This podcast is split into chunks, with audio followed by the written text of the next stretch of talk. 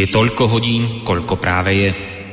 Ak máte na svojich hodinkách viac alebo menej, nie je tu naša vina, pretože my začíname vždy včas. Ale nemôžeme zaručiť, že tiež včas skončíme. Začína sa totiž hodina vlka.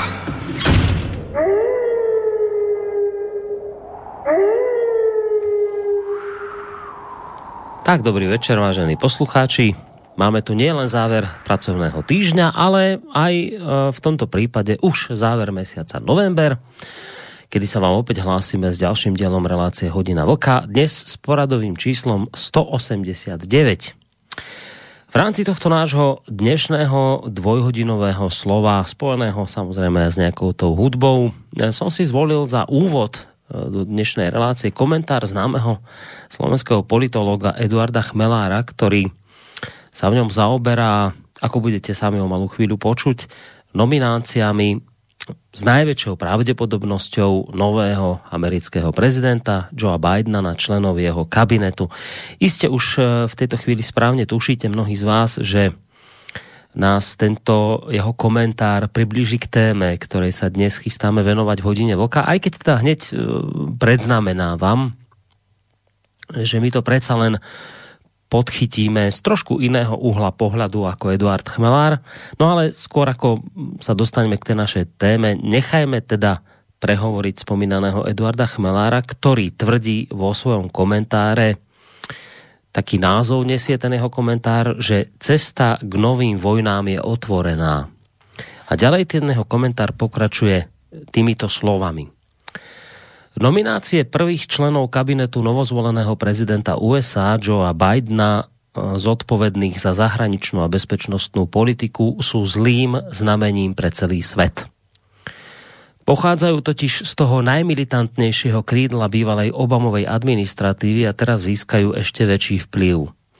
Biden vždy patril k jastrabom v americkej zahraničnej politike – na rozdiel od všetkých svojich predchodcov za posledných 40 rokov jej rozumie a má za sebou dlhú kariéru podpory všetkých foriem vojenských agresí, od zdlhavej okupácie Afganistanu cez vojnu v Iraku až po schváľovanie tvrdého postupu Izraela voči palestínčanom. Hoci v kampani tvrdil, že chce navždy ukončiť vojny, mnohé z nich pomáhal rozpútať. Hoci tvrdil, že je proti vojne v Jemene, ako viceprezident v Obamovej administratíve ju podporoval.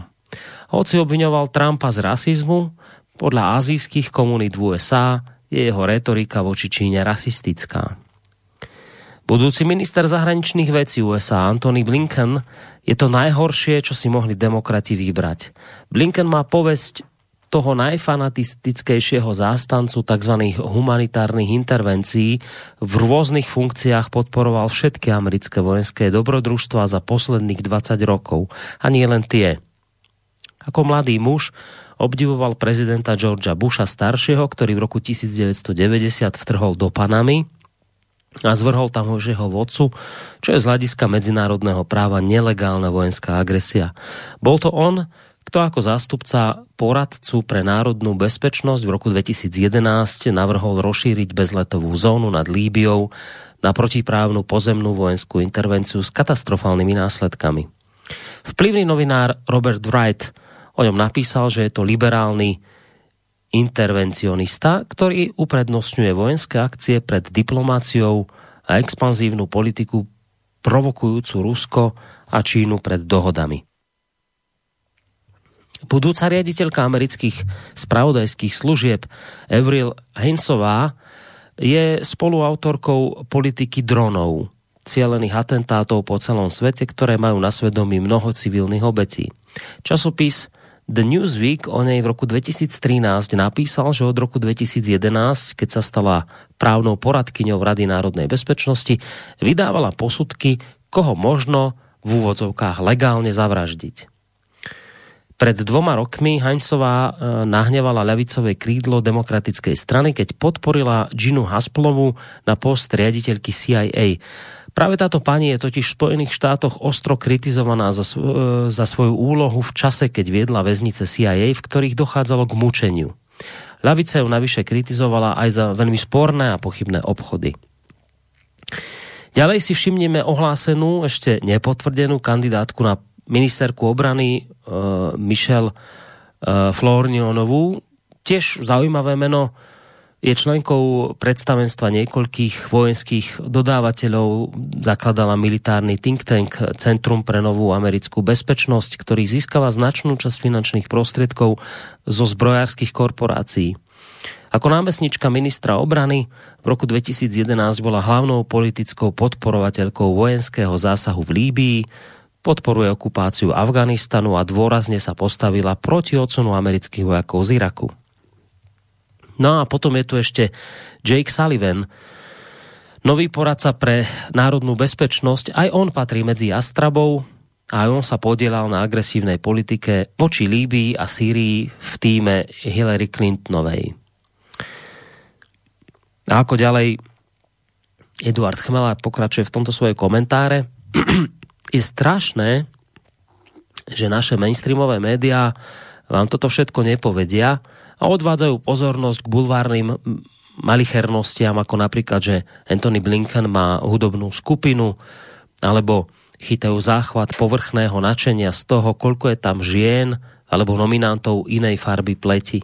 Ako by záležalo na tom, či zhadzovanie bomb bude riadiť žena.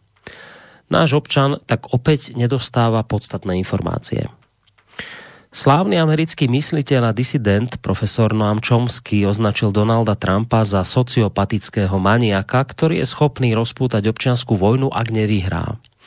Jeho prezidentský mandát označil za najhorší, aký kedy zažil a to má už vyše 91 rokov a pamätá si všetko od veľkej hospodárskej krízy cez zhodenie bomby na Hirošimu a Nagasaki, vojnu vo Vietname, aféru Watergate až po 11. september 2001 a intervenciu na Blízkom východe. No aj on má obavy z toho, čo nominoval do novej vlády Joe Biden. Je desivé, ak americká diplomacia nedokáže vygenerovať ako alternatívu k šialencovi demontujúcemu povojnovú odzbrojovaciu architektúru nič iné ako fanatických zabijakov, ktorí uprednostňujú vojnu pred diplomáciou, usilovných žiakov bývalej šéfky americkej diplomácie Medlin Albrightovej, ktorá sa svojho času pýtala, na čo máme armándu, keď ju nepoužívame? Je to choré impérium, ktoré nás už nedokáže nič naučiť, ale ktoré má ešte stále dosť síl na to, aby nás strhlo k dnu. Neexistujú žiadne náznaky, že by sa tomu Európa chcela brániť. Cesta k novým vojnám je teda otvorená. Tak toľko, vážení poslucháči, z komentára spomínaného politologa Eduarda Chmelára, ktorý myslím, že do istej miery celkom vhodným spôsobom otvoril túto našu dnešnú diskusiu, aj keď, ako už z mojej strany zaznelo, my sa na toto celé, čo sa deje momentálne v Spojených štátoch amerických, pozrieme dnes z trošku iného uhla pohľadu než on. My nebudeme dnes večer riešiť jednotlivé mená členov kabinetu, nebudeme sa týmito ľuďmi zaoberať, ale skôr uprednostníme pohľad na to, ako budú Spojené štáty pristupovať pod vedením Joea Bidena, ak sa teda tým prezidentom stane. A ja viem, prečo to hovorím, ak sa tým prezidentom stane, lebo mám tu jeden mail od poslucháča, ktorý o malú chvíľu prečítam. E, ako budú teda Spojené štáty pristupovať pod vedením Bidena a jeho kabinetu nielen k tým globálnym, ale samozrejme aj domácim palčivým politickým témam. Napríklad, ako sa budú ďalej rozvíjať vzťahy Spojených štátov amerických, Číny a Ruska Naozaj tu hrozí scenár, ktorý nám tu maluje Eduard Chmelár napríklad, že noví americkí jastraby, ktorí idú ruka v ruke spolu s novým ak sa teda tým prezidentom stane John Bidenom, že sa teda nebudú štítiť ničoho a možno ani rozpútaniu veľkého vojenského konfliktu. Mm, počas vládnutia Donalda Trumpa presadzovali Spojené štáty tzv. izolacionistickú politiku a to tak vo vzťahu k rôznym štátom, ako aj k, e, k medzinárodným organizáciám. A tak sa tisne na jazyk otázka, či budú v tejto politike pokračovať Spojené štáty aj pod vedením nového prezidenta, či bude aj v tomto smere opäť platiť America First, ako to bolo v prípade pána Trumpa. No ale rovnako zaujímavé sú aj otázky toho typu, ako sa Joe Biden sťaby teda nový prezident USA popasuje napríklad s koronavírusovou krízou. USA patria, ako je všeobecne známe, medzi najpostihnutejšie krajiny v tomto smere. A tak je otázka, či sa dokáže e, Biden e, s týmto nejakým spôsobom vyrovnať, či s touto situáciou dokáže niečo urobiť. Čak Donalda Trumpa do výraznej miery kritizoval na, za nečinnosť a za spochybňovanie e, koronavírusu, tak čo Biden urobí s týmto niečo? No a potom samozrejme sa derú na, na jazyk aj otázky, ako ďalej s polarizovanou americkou spoločnosťou. Dnes máme prostě v uliciach nejaké Black Lives Matter ľudia, nejakí komentátori, pozorovatelia hovoria, že občianská, alebo teda tá spoločnosť americká e, smeruje pomaly k nejakej občianskej vojne, tak dokáže nejakým spôsobom byť ten Biden, ak sa tým prezidentom stane, nejakým zjednocovateľom, má na to, aby tú polarizovanú spoločnosť nejakým spôsobom ukludnil. No prostě tých otázok či už z toho globálneho pohľadu, alebo z toho domáceho, zahra- e, spojeno-štátového, ak by som to tak povedal, amerického, je samozrejme veľmi veľa. Času málo, lebo dnes opäť dodržíme ten dvojhodinový čas tejto relácie. Tak nebudem teda e, zdržiavať a rovno idem privítať môjho kolegu Parťáka Vlčka z Plzne, zakladateľa a prevádzkovateľa internetového portálu KOSA. Dobrý večer ti prajem. Dobrý večer tobě, Borisku, a samozřejmě především dobrý večer všem našim posluchačkám a posluchačům Slobodného vysílača a hodiny vlka, vlka speciálně, ať už jsou na země kouli kdekoliv. Doufejme, že za ty dvě hodinky toho hodně pojednáme. Doufejme, že se oni zapojí a vůbec, že ten večer proběhne k obecné spokojenosti. Tak, Pekný večer. Takže dobrý večer aj tebe. Dobrý večer samozrejme poslucháčom, ktorí sa rozhodli, že nás dnes budú počúvať. O to lepšie, ak sa do tej našej debaty dnes aj zapoja svojimi otázkami alebo názormi. Hneď dám teda tie kontaktné údaje. Viem, že viete, ale dobré je si to pripomenúť, prípadne aj pre tých poslucháčov, ktorí ešte nevedia. Slobodný, e, studiozavináč slobodnyvysielac.sk to je mailová adresa, na ktorú môžete písať už v podstate od tejto chvíle. Takisto môžete písať aj od tejto chvíle už na našu internetovú stránku, keď si kliknete na zelené tlačidlo otázka do štúdia a potom neskôr, ak budú nejaké telefonáty, tak samozrejme zdvihneme číslo 048 381 01 01. Ja som hneď v úvode hovoril, že zámerne teda hovorím to slovo, ak sa prezidentom stane, eh, lebo prišiel mi mail od, eh, tesne pred reláciou od poslucháča Jeffima, ktorý nám do tejto relácie z času na čas napíše nejaký mailík a ten jeho mail, vlastne dva maily, ktoré mi poslal za sebou, znejú takto, Vlčko. Zdravý Boris, pre dnešný večer navrhujem zmeniť tému a nechať si ju na neskorší termín. Prezident USA bude zvolený o týždeň, možno. V súčasnej situácii by som, ho veľ, by som bol veľmi opatrný v predpovediach, aby ste nepostupovali v duchu známeho ešte vlka nezabili, už na jeho kožu pili. Niečo mi hovorí, že sa v budúcom roku dočkáme prekvapení. A teraz pokračuje to ďalším mailom, ktorý mi potom poslal a potom ešte teda dodáva Jeffim v ďalšom maili. Dovolil by som si poznamenať, že prezident USA bude možno zvolený o týždeň. Ak nemáte stroj času, dnešná téma je volená mierne predčasne. Inými slovami, e, bol by som v predpovediach budúceho vývoja veľmi opatrný, až tak, že by som sa akýchkoľvek predpovedí radšej zdržal. Uvidíme, ako na vaše predpovede budú reagovať poslucháči. Dovolím si povedať, že budúci vývoj situácie nedokáže dnes odhadnúť nikto. No, tak toto nám poslal Jeffim a pretože viem, som to čítal, aj som to u nás na stránke zdieľal, ty si sa tejto téme nakoniec e, v súvislosti s Trumpom a s tým jeho akoby ťažkým odovzdávaním moci tomu akoby novozvolenému prezidentovi tiež venoval.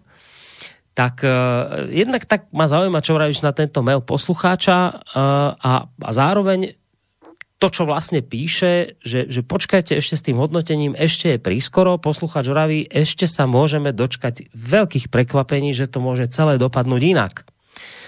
Takže, takže tá druhá otázka je, že či takéto prekvapko ešte teoreticky podľa tebe, podľa teba je možné. Borisku, já nejdřív než začnu odpovídat a konkrétně k eh, Niku Jefim, tak eh, bych chtěl se obrátit na jednoho našeho posluchače, pokud nás poslouchá, ty víš, že když jsme komentovali výsledek amerických voleb, tak se nám mimořádně e, přihlásil jeden z posluchačů z Kalifornie, e, vstoupil do tehdejší relace s velmi kvalifikovaným komentářem. A já doufám, že nás poslouchá dneska a e, je z Orange County.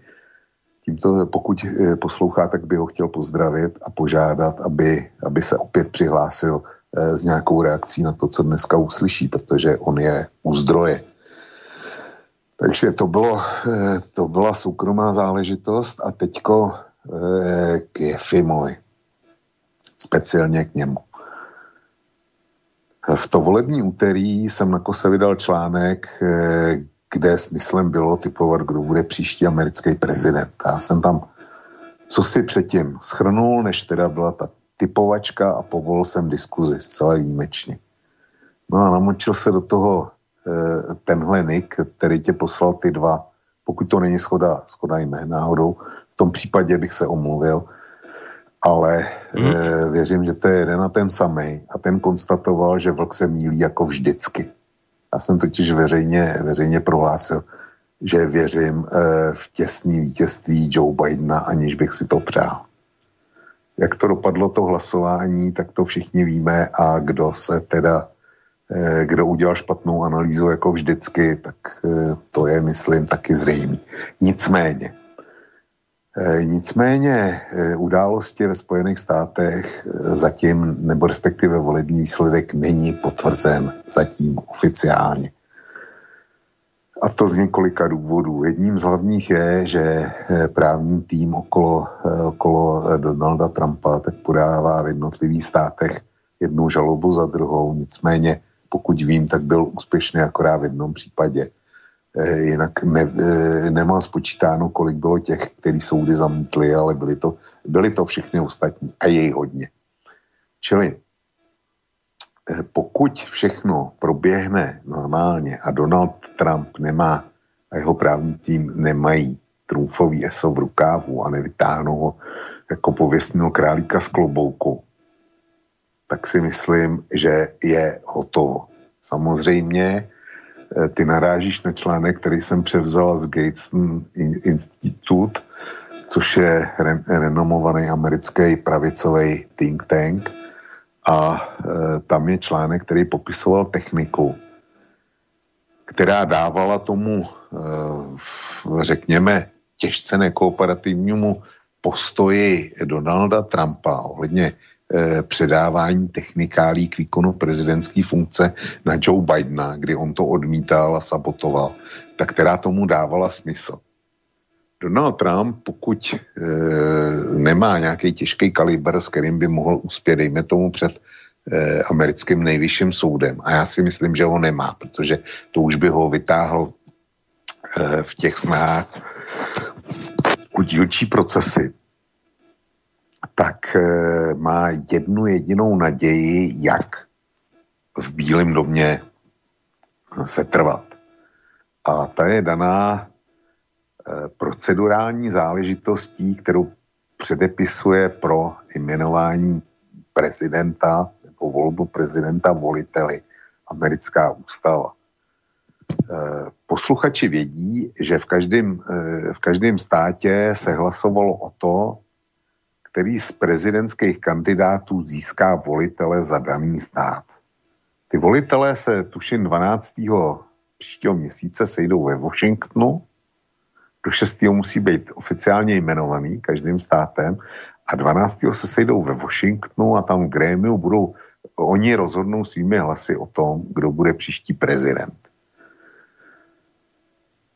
Donald Trump může zůstat v prezidentském úřadě jedině tehdy, když se mu povede úředně zabránit jmenování sboru volitelů, tak aby se 12. prosince do Washingtonu sešli. Pokud by se tak stalo, protože prezident musí být jmenován podle americké ústavy, i kdyby, i kdyby v pek, peklo mělo zamrznout, tak musí být jmenován 20. ledna. 20. januára. To jsou prostě koneční termíny, s kterými nikdo nic neudělá. A proto je tam v americké ústavě ten speciální paragraf, který říká, že pokud by se nepodařilo zvolit zbor volitelů z jednotlivých států, tak o příštím americkém prezidentu rozhodne dolní komora amerického kongresu, což je sněmovna eh, reprezentantů. Na první pohled se zdá, že v takovém případě to má Joe Biden jistý, protože eh, dolní komoru ovládli opět demokraté, byť daleko těsněji, než si představovali a oproti minulé sněmovně reprezentantů odevzdali na republikány několik křesel a není jich úplně málo. Mají převahu, ale je výrazně menší, než byla ta předtím. Takže takhle by to vypadalo, že Joe, eh, Joe Biden nemůže prohrát. Jenomže oni eh, v daném případě by nevolili Eh, členové této komory, níbrž každý ze států by vyslal po dvou svých zástupcích a rozhodoval do sněmovny reprezentantů a většinu států, jo, každý stát bez ohledu na velikost. Prostě každý by tam poslal dva. Aljaška zrovna tak jako, jako Kalifornie nebo Texas. Havajské ostrovy to tež. Takže výsledkem by bylo, že by se tam sešlo 100 zástupců, nebo je asi 50 států, nebo 51, to teďko přesně nevím. Zkrátka sešla by se tam 100 nebo 102, 102 zástupců a ti by zvolili příštího prezidenta. A vtip je v tom, že většina států americké unie je ovládána republikánskými guvernéry nebo republikánskými kongresy. Mm. No a ty by samozřejmě hlasovali pro, eh, pro Donalda Trumpa. Jo, takže to je jediný způsob, kdy může Donald Trump být e, i nadále úřadujícím prezidentem. Ale když se podíváš na poslední e, vyjádření Donalda Trumpa... Áno, však si to dal aj do toho článku jako doplnění, že vlastně jako keby toto vlastně kdy, padá. Kdy už celé. uvolnil teda, kdy uvolnil předáv, technické mm. předávání funkce, kdy sám e, označuje Johna Bidena e, za člověka, který se může stát příštím americkým prezidentem, tak pro mě to jsou jasné známky, že už svoji porážku v hmm. podstatě uznal. Dobre, na hlavných správach, ale dnes, to je taký náš slovenský portál, asi poznáš, vyšla správa tohto znenia, ale niečo si z toho zacitujem. Hlavné správy dnes vydali článok Šok pre demokratov súd v Pensylvánii zastavil vyhlásenie Bidena ako víťaza prijal argumenty obžaloby a začal vyšetrovanie volebného podvodu. A ďalej ten článok pokračuje. Trump má tak stále nádej na cestu k víťazstvu, avšak čas hrá proti nemu. Guvernér Pensylvánie Tom Wolf už obvinil sudcu z Pittsburghu, že vydal bezprecedentný príkaz, ktorý zastavil ďalšie kroky pri certifikácii volebného víťazstva Joea Bidena. Pensylvánia v útorok potvrdila Bidenovo víťazstvo Guvernér Wolf krátko na to vymenoval voliteľov za tento štát, ale súd tento proces zastavil s tým, že ešte ostáva podniknúť ďalšie kroky na uh, zdokumentovanie certifikácie výsledkov volieb. Čiže ako keby, inými slovami, ten článok hovorí o tom, že, že Trump má stále nádej, že sa udiala takáto vec, že vlastne súd Pensylvánii zastavil vyhlásenie Bidena ako víťaza a príjima Eh, prijíma argumenty obžaloby. Takže z tohto hľadiska to ešte vyzerá tak, že nie je všetko prehraté v prípade Trumpa.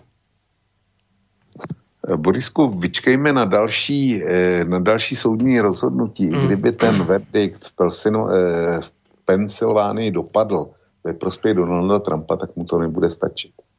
Mm.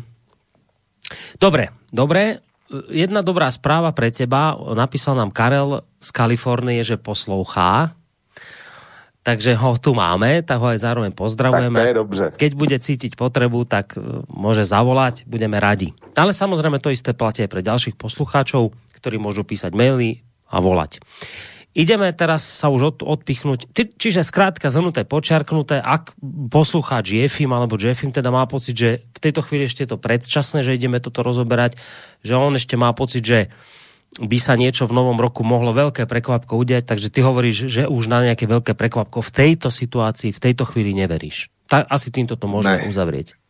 Já si myslím, že v novém roce velký překvápko nebude. Zkrátka tam, tam je, eh, tuším, 6. a 12. prosinec. To jsou klíčové data, eh, kdy zkrátka buď ty volitelé budou jmenovaný a budou hlasovat. A v momentě, kdy, kdy budou hlasovat, tak jejich verdikt už je potom nenapadnutelný, si myslím já teda. Jo. Takže to jsou klíčové data a do Vánoc budeme mít jasno a po novém roce už se nic zásadního podle mě nestane. Dobré. Ideme sa posunúť teda k tej našej téme, ale ešte predtým, ja, ja som teda naznačil, že nebudeme dnes tú reláciu viesť v tých intenciách, ako ju poňal Eduard Chmelár, ktorý si zobral na mužku jednotlivých členov kabinetu, alebo teda kandidátov na nový kabinet uh, Joea Bidena že skôr sa pozrieme na tie globálne témy a, a domáce americké témy a, a ako vlastne bude s nimi a v rámci nich fungovať Joe Biden aj s jeho kabinetom. Ale predsa len nedá sa mi ešte predtým pristaviť pri tom Chmelárovi a pri tom jeho hodnotení situácie. No, v, v podstate zhrnuté, počerknuté sme od Eduarda Chmelára počuli takú celkom pochmúrnu predpoveď, ďalšieho vývoja v Spojených štátoch amerických pod vedením uh, Joea Bidena. Inými slovami, Chmelár hovorí vlastne, že počuje také trošku také dunenie vojnových tamtamov. No tak, že či podľa teba v tomto smere preháňa, alebo ani nie? No, Borisku, já, já jsem to se zájmem, opravdu se zájmem poslouchal, ale mně to vychází trošku optimističtěji než jemu. E, e, jo, protože já, když jsem si dělal přípravu na dnešní relaci, tak jsem si samozřejmě prošel ty zvažované nominace taky a, a um, snažil jsem se v těch klíčových lidech zjistit uh, základní věci. A jako řada z nich má za sebou minulost jak ve štábu uh, prezidenta Clintona, tak eh, ve štábu Baracka Obamy. A když se budeme bavit například o těch dvou, eh, řekněme, nejdůležitějších, což je eh, zvažovaný minister zahraničí Blinden a předseda bezpečnostní rady Sullivan, tak minimálně tyhle dva jsou velmi zkušení diplomaté a byli, byli u spousty věcí a kromě jiného taky jsou oba dva označováni za architekty té dohody s Iránem, jaderní dohody s Iránem. Já si dost těžko umím představit, že by eh, Joe Biden, který byl viceprezidentem, když iránská dohoda byla přijatá, a vyjednávaná a později přijatá a jeho, teda řekněme, minister zahraničí a jeho eh, předseda bezpečnostní rady. Takže by, že by tihle tři najednou řekli, ta, eh, ta iránská dohoda byla špatná od samého začátku. A my Irán budeme chtít, tak jako Donald Trump, donutit sankcema a kdo ví čím dalším k úplně, k přijetí úplně nový dohody, která Iránu odzbrojí. Jestliže jsem něco vyjednal, jestliže jsem to doporučil tenkrát svýmu prezidentovi k podpisu a jestliže jsem to vydával za svůj velký úspěch, tak dneska přece nemůžu to spochybnit. Jo. A ta iránská dohoda, to je, to byl, eh, to byl vlastně největší zahraničně politický počin osmi let Baracka Obamy v Bílém domě.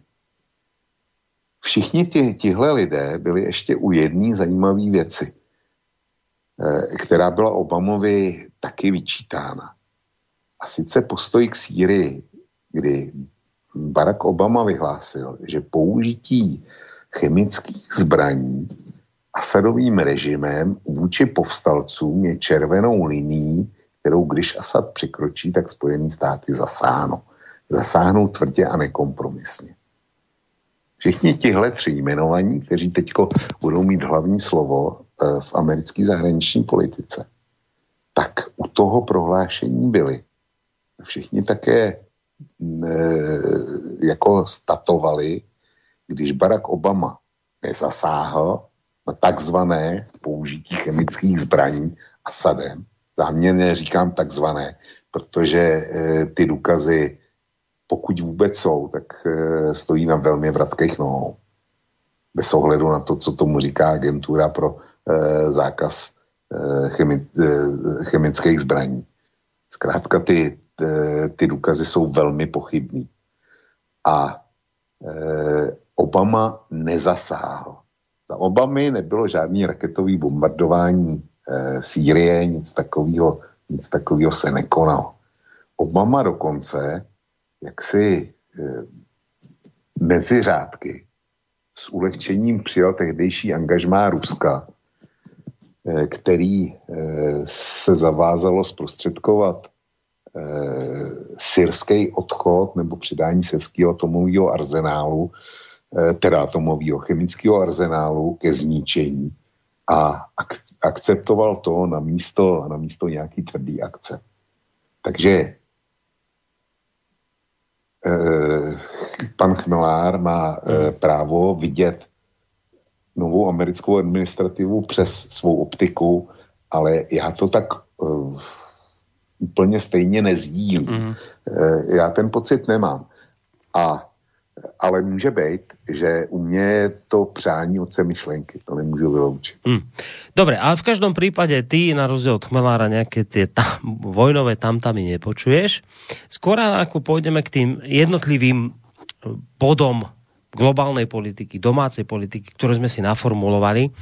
Predsa ešte jedna taká všeobecná, lebo sú také dve základné otázky, či budú nejaké vojny a vojnové ťaženia to a, a potom tá druhá, že že či pôjde tak ako globálne celkovo ten Biden v šlapajách e, Trumpa vo vzťahu k tej izolacionistickej politike Amerika First a tak ďalej. Práve vo vzťahu k tomu, že e, Joe Biden predstavil vlastne v útorok svoj národnom bezpečnostný tím, ktorý je podľa jeho slov pripravený po odchode Donalda Trumpa obnoviť americké vedenie vo svete a teraz citujem Bidena, povedal, je to tým, ktorý udrží našu krajinu a našich obyvateľov v bezpečí. Je to tým, ktorý odráža skutočnosť, že Amerika je späť.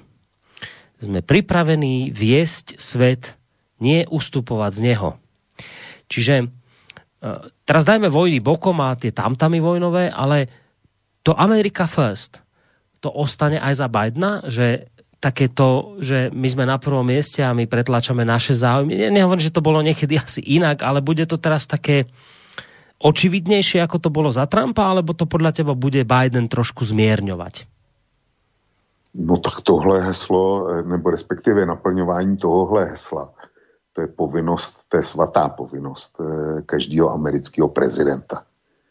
To je mantra, z který žádný americký prezident není ochoten uh, slevit a uhnout ani o milimetr. Takže s tím, s tím můžeme počítat jako s jistotou. Bude to dělaný akorát jiným způsobem. Bude to zaobalený do spousty mm. hezkých řečí, do spousty frází, do spousty eh, jakoby líbivých gest. Ale já si myslím, že to, že to bude eh, vymáhaný Eh, dejme tomu po evropských spojencích možná ještě tvrději než za Donalda Trumpa.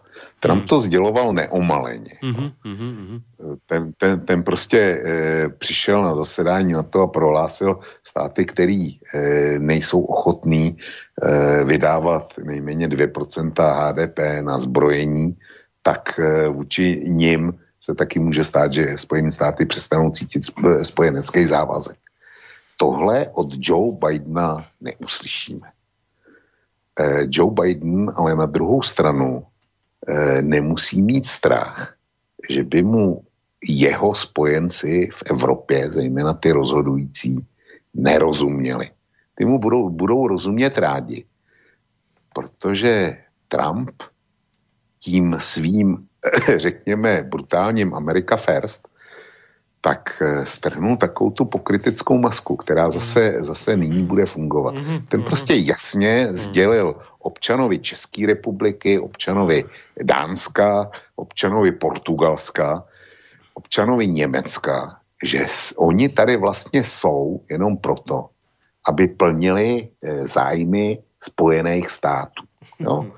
Oni a jejich, jejich daně jsou tady, jsou tady proto, aby se podřídili zájmu Spojených států. A to nie je dobré, keď sa to takto natvrdo povie. To, to, to není dobrý, když se to takhle udělá. Mm-hmm. John Biden, Joe Biden to, to e, takhle provozovat nebude. Mm. Nicméně naši politici, a teď, teď když říkám naši, tak míním jak to, jak vaší povedenou, tak naší povedenou vládu. Ty se budou moc přetrhnout v tom, aby odezírali od úst a s předstěm plnili e, americký přání ještě než, než budou vyslovena. Takže, takže tohle, tohle se od nás čeká a za to se nám dostane vlídního zacházení. Ale ono to má taky, taky určitou kladnou stránku. E, americká politika je něco, co nás bytostně musí zajímat. A to v mnoha ohledech. A jeden, jeden z těch e, směrů, který nás musí zajímat úplně nejvíc, je stav, dejme tomu, obchodních vztahů. A e, Donald Trump ten eh, vazby, obchodní vazby Evropa jako celek eh, versus Spojený státy postavil do světla, že jsme nebyli daleko od eh, zavedení obchodní války. Velký obchodní války mezi, mezi Evropskou unii a, a USA.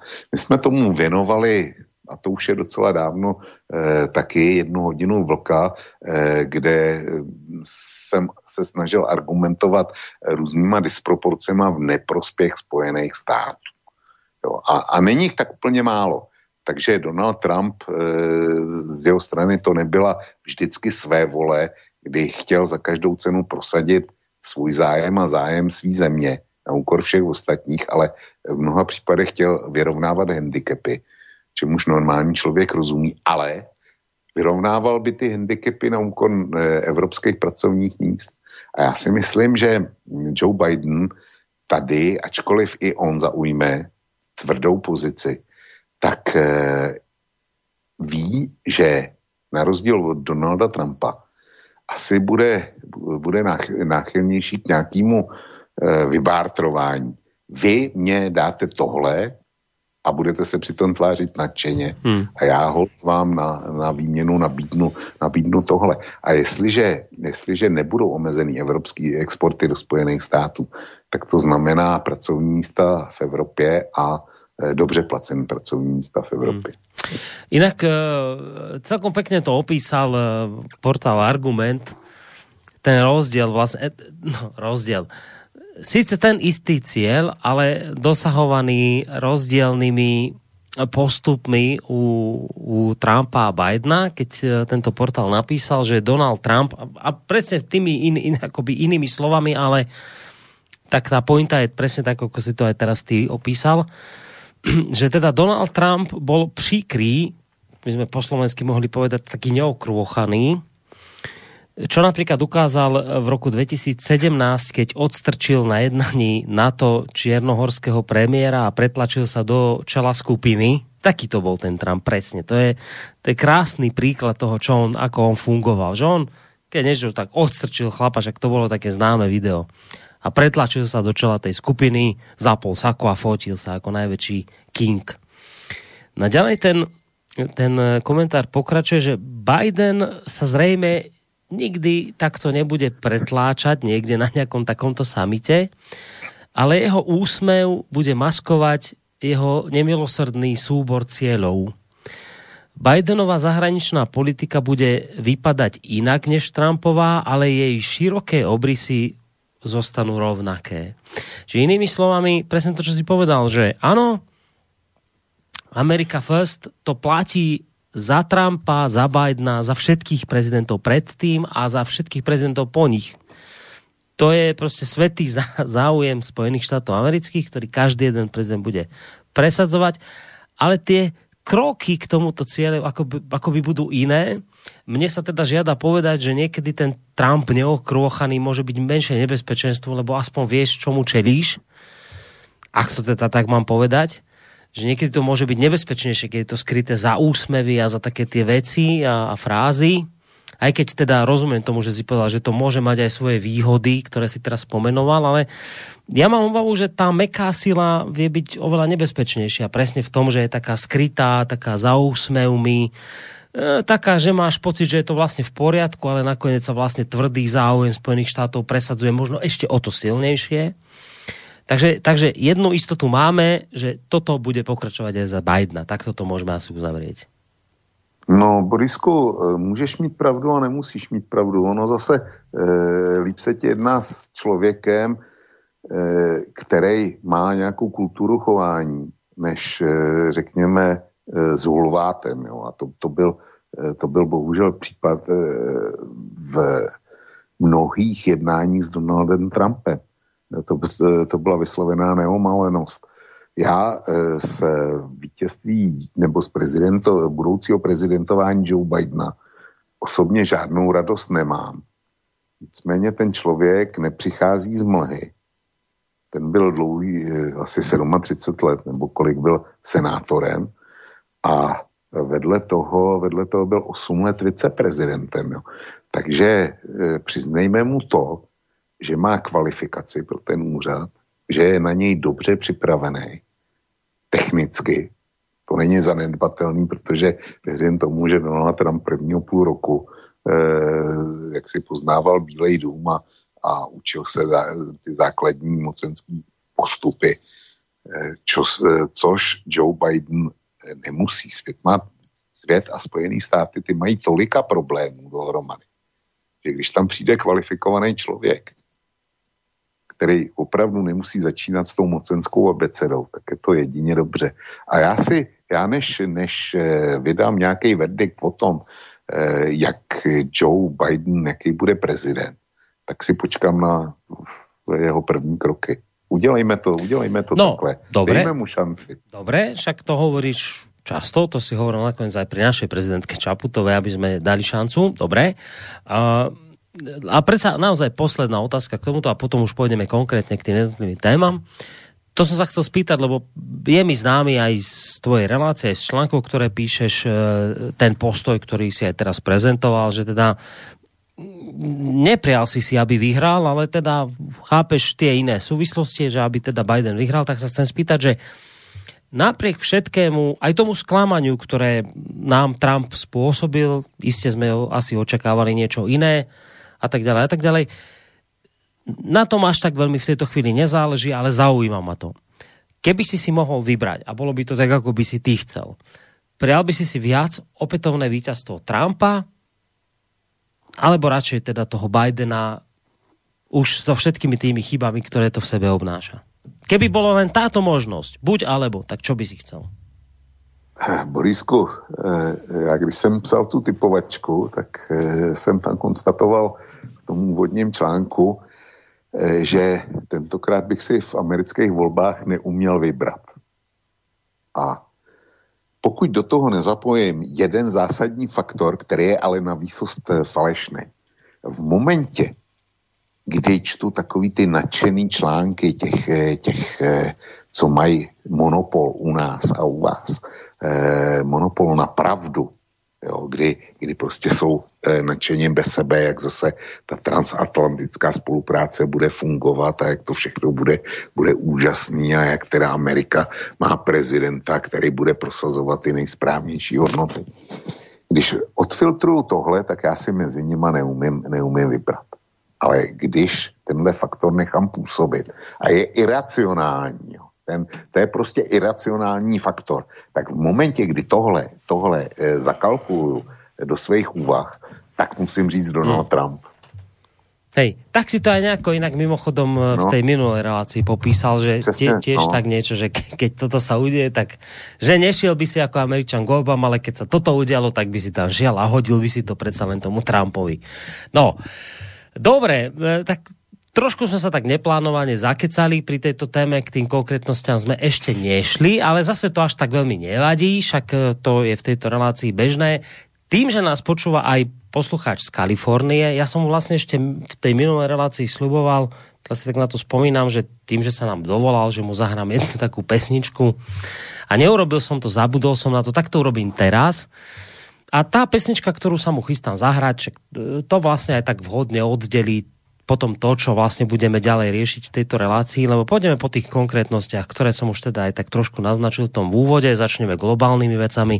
A ak nám ten čas teda zostane, tak by sme potom aj k tým domácim americkým problémom išli, ako sa s nimi teda Biden mm, popasuje, lebo dnes teda dodržíme dvojhodinový opäť čas tejto relácie, ale ideme si teda to naše doterajšie rozprávanie oddeliť od tej témy, ktorú po pesničke potom budeme rozoberať ďalej. Takže môj rest idem teraz zmazať a poslucháčovi z Kalifornie zahrám takú pesničku, ktorá sa asi hodí, no tak a po nej budeme pokračovať ďalej. Working all day sun don't shine trying to get by. And I'm just killing time. I feel the rain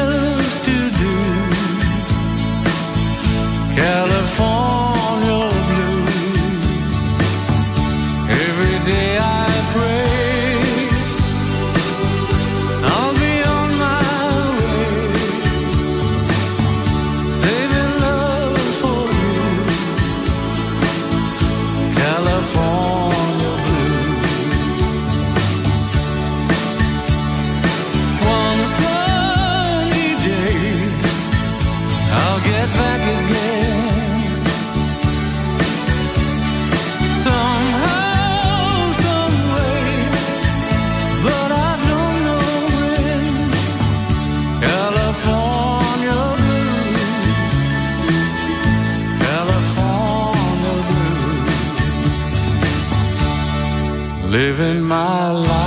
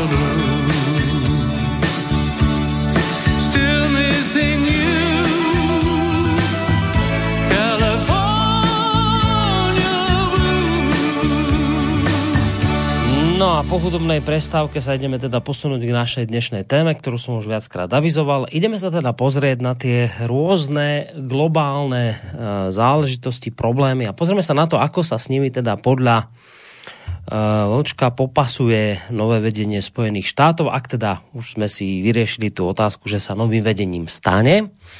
A začneme hneď teda z hůrta Čínou. Čína, o nej sa vlastne stále častejšie hovorí ako o takom novom hegemónovi, ktorý by mal do budúcna preprať opraty po Spojených štátoch amerických, hoci táto predstava sa Spojeným štátom ani len trošku nepozdáva, robia všetko preto, aby sa toto pravdou nestalo. Logicky sa teda tieto dve krajiny dostávajú do konfliktných situácií, ktoré počas Trumpovej éry, treba povedať, mimoriadne boli vyhrotené Trump odštartoval obchodnú vojnu s Čínou v polovici roku 2018. Od Pekingu požadoval otvorenie trhov, výrazné zvýšenie nákupu amerických produktov. Odvtedy vlastne obidve tieto krajiny voči sebe zaviedli uh, v niekoľkých etapách dovozné clá na tovary za miliardy dolárov. Uh, no a tou kľúčovou otázkou vlastne teraz je, aký vývoj náberú ďalšie udalosti s Joe Bidenom eh, a jeho kabinetom vo vedení Spojených štátov amerických vo vzťahu k Číne. Um, som čítal kde si taký komentár, podľa ktorého na jednej strane investori hovoria o tom, alebo sú presvedčení, že nástup Joea Bidena povedie k zmierneniu tohto napätia, ktoré teda vzniklo za Donalda Trumpa. To hovoria investori. Naopak diplomati hovoria o presnom opaku, že nie, že žiadne zmiernenie, práve naopak, tento, ten, tento konflikt s Čínou bude pokračovať, musí pokračovať, lebo je to vlastne priame ohrozenie Spojených štátov amerických. Takže to bude pokračovať a možno to bude ešte silnejšie. No, tak Vlčko, ako to bude podľa teba s Čínou a John Bidenom? No, ty si popsal ty hlavní dva směry, které eh, ve Spojených státech zcela nepochybně existují už teďko a budou se snažit eh, lobovat u administrativy Joe Bidena. Já osobně, kdybych eh, teďko, teďko budu mluvit o svých pocitech a o svých projekcích a nikoliv o tom, co udělá Joe, Joe Biden. Ale jestliže Joe Biden bude veden půdem sebezáchovy a jestliže skutečně chce naplnit eh, heslo America First, tak mu podle mě nic jiného nezbývá, než vůči Číně skutečně eh, forzírovat dál ten tvrdý postoj, který zaujal Donald Trump. A protože eh, bude platit pro eh, jednání s Čínou přesně to, co jsem říkal o Evropě. Zkrátka ten zájem Spojených států na tom, aby byla Čína bržděna, aby eh, se ta jednostranně výhodná eh, obchodní bilance ve prospěch Čínské, Čínské lidové republiky eh, začala aspoň trochu vyrovnávat, aby do Číny neodplouvaly další a další americký pracovní místa, aby do Číny neproudil další a další americký kapitál, aby to pokud možno zůstávalo teda v Severní Americe, tak Joe Biden nemá na výběr. Pak jsou tam velké otázky eh, ochrany duševního vlastnictví a tak podobně. To eh, nehledě k tomu, že vítězství Donalda Trumpa ve volbách 2016 a jeho eh, velice dobrý výsledek i přes tu šílenou mediální masáž, která Eh, vůči němu byla provozována celý čtyři roky jeho prezidentství, tak eh, dosáhl skvělého vítězství a eh, skvělého volebního výsledku a málem zase vyhrál. A bylo to daný do, do značné míry tím, že oslovil přesně ty voličské skupiny, který v globalizaci a rozuměj přesunem výroby mimo hranice Spojených států, a to především do Číny, ztratili. To byli ty jeho voliči, který v roce 2016 rozhodli eh, hlasování v jeho prospěch v klíčových státech. A byly to, eh, byla to část těchto voličů, kteří od Donalda Trumpa eh, přeběhli na druhou stranu, protože eh, došli k názoru, že eh, Trump tak úplně nenaplnil to, co jim sliboval. Já ti dám jeden takový příklad, který jsem měl možnost sledovat ve velmi obsáhlý reportáži, samozřejmě na německých televizích. Jo. Hmm. Konkrétně šlo o stát Pennsylvania a to ještě v době, kdy bylo před volbama. Tam Němci dělali průzkum, jak to asi dopadne. No a podle toho, co jsem viděl, tak se tam hlasovalo, ten, ten stát v podstatě hlasoval o dvou problémech, protože Američany především zajímá e, její vnitřní situace a zahraniční politiku vůbec neřeší. E, v Pensylvánii to, to bylo konkrétně o tom, jestli se Trumpovi povedlo nahodit znovu ocelářský průmysl, protože to byla, eh, to byla eh, hodně dlouho, tak jako se říkalo, že eh, Ostrava bylo ocelové srdce bývalého Československa, no tak Pensylvánie s Pittsburghem a Harrisburgem bylo ocelové srdce Spojených států. Tam ocelářský průmysl prostě bylo naprosto dominantní. No a druhým klíčovým faktorem bylo, eh, byl postoj k frakování ropy a plynu, protože to je velmi eh, rozsáhlý, eh, tohle těžarský odvětví je velmi rozsáhlý právě v Pensylvánii. Joe Biden, ten je proti frakování, to je příznivec teda ochrany klimatu a vůbec teda pluje na téhle vlně a o tom budeme mluvit, protože určitě se dostaneme k pařížské dohodě, kterou Trump vypověděl, tak eh, Joe Biden je proti frakování. No a e, takže se tady, tady prostě eh, ti, kteří jsou v Pensylvánii napojení na tenhle průmysl, mm. ať už teda vlastnicky nebo pracovně, tak samozřejmě hlasovali pro Trumpa. Ale teď se vrátíme k tomu ocelářství. Eh, v tom dokumentu byl velký rozhovor eh, s šéfem od, ocelářských odborů právě z celé Pensylvánie. A ten říkal, Donald Trump nás tady o, ohromně zklamal. Můžeme říct, že za dobu jeho prezidentství nějaký nový ocelářský provozy vznikly, ale je to dohromady pouze 1500 pracovních míst.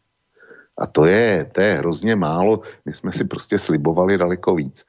A já samozřejmě tadyhle dělám z jedné velké reportáže.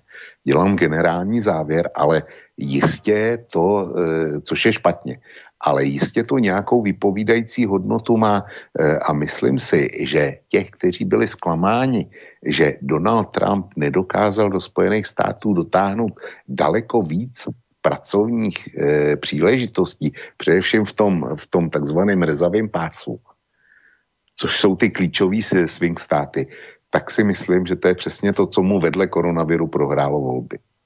Jo. A tohle jde za Čínou. Joe Biden je si vědom toho, že eh, kdy, pokud se mu nepovede Čínu omezit, tak Spojené státy budou ohrožený ve své pozici eh, ekonomický velmoci číslo jedna ve světě.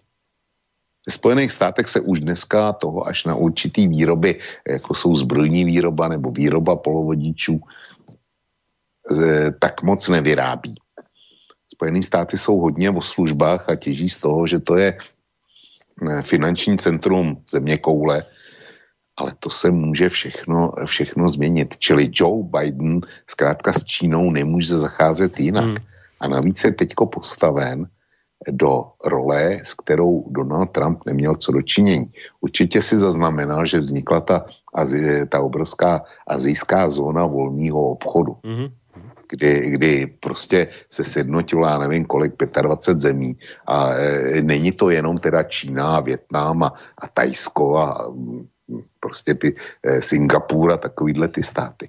Ale v, e, do téhle zóny volného obchodu patří i základní nebo nesměřitelní rivalové e, Číny, což je bez sporu Japonsko, což je bez sporu Korea, Jižní, e, Nový Zéland a Austrálie.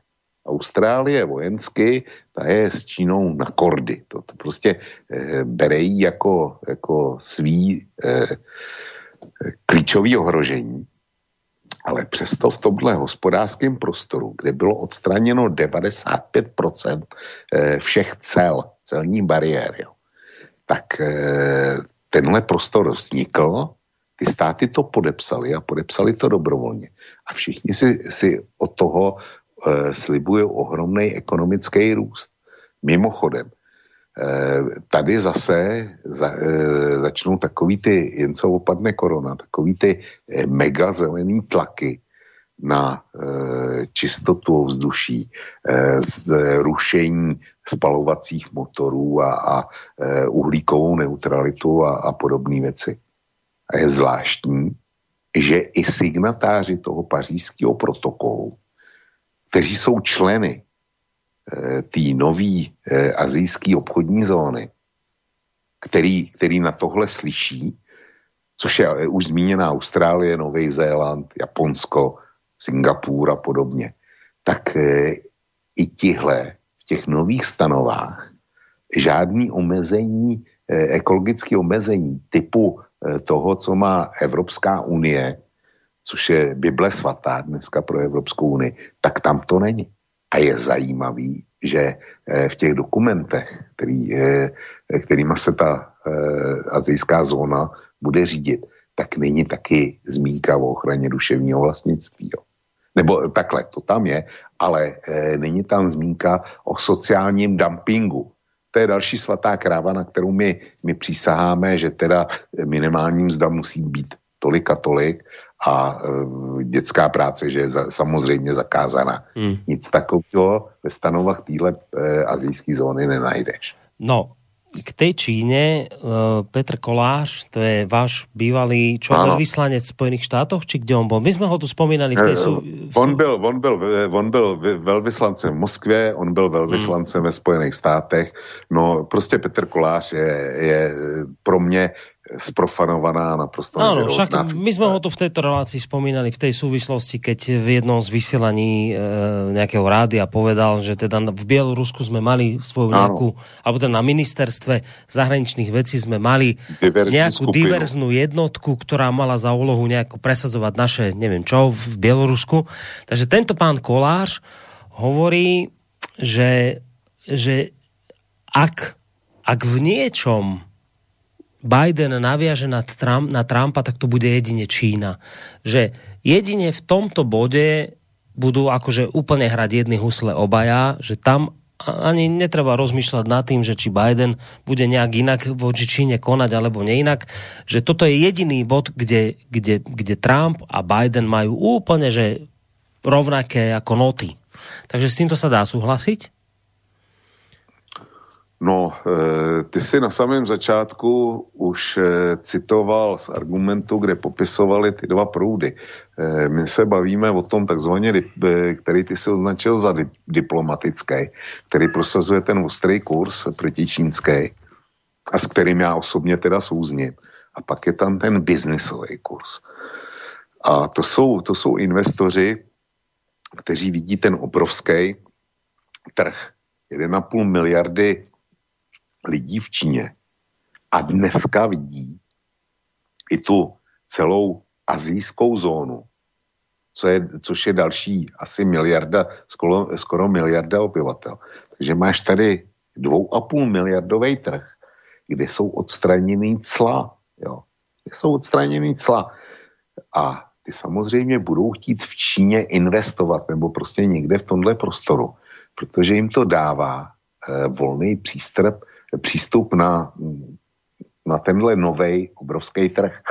A to nemůžeš pominout. To, to jako, eh, to jsou především globální a velké firmy, u kterých znamená, že by přišly o obrovský zisky. A vem si, že jsou všechny kotovaný na, na burze a samozřejmě, že akcionáře zajímá pouze, ty zajímají pouze dvě hodnoty. Za prvé, jestli akcie kurzově roste a za druhý, jak velkou dividendu jim to přinese, zdržení té akcie. A e, vedení firm nemůže akcionáře pominout. To by, to by velice rychle skončili. Takže z toho dovozu, že vyvinou obrovský tlak na administrativu Joe Bidena. A já jsem zvědavý, jak, jak on se tomu dokáže ubránit, jestli hmm. vůbec se bránit bude. My tady něco projektujeme, ale nevíme, ke komu má blíž. Dobre, uh, vidím, že už má někdo telefonuje, ale ještě chvíľku počkajte s tými telefonátmi.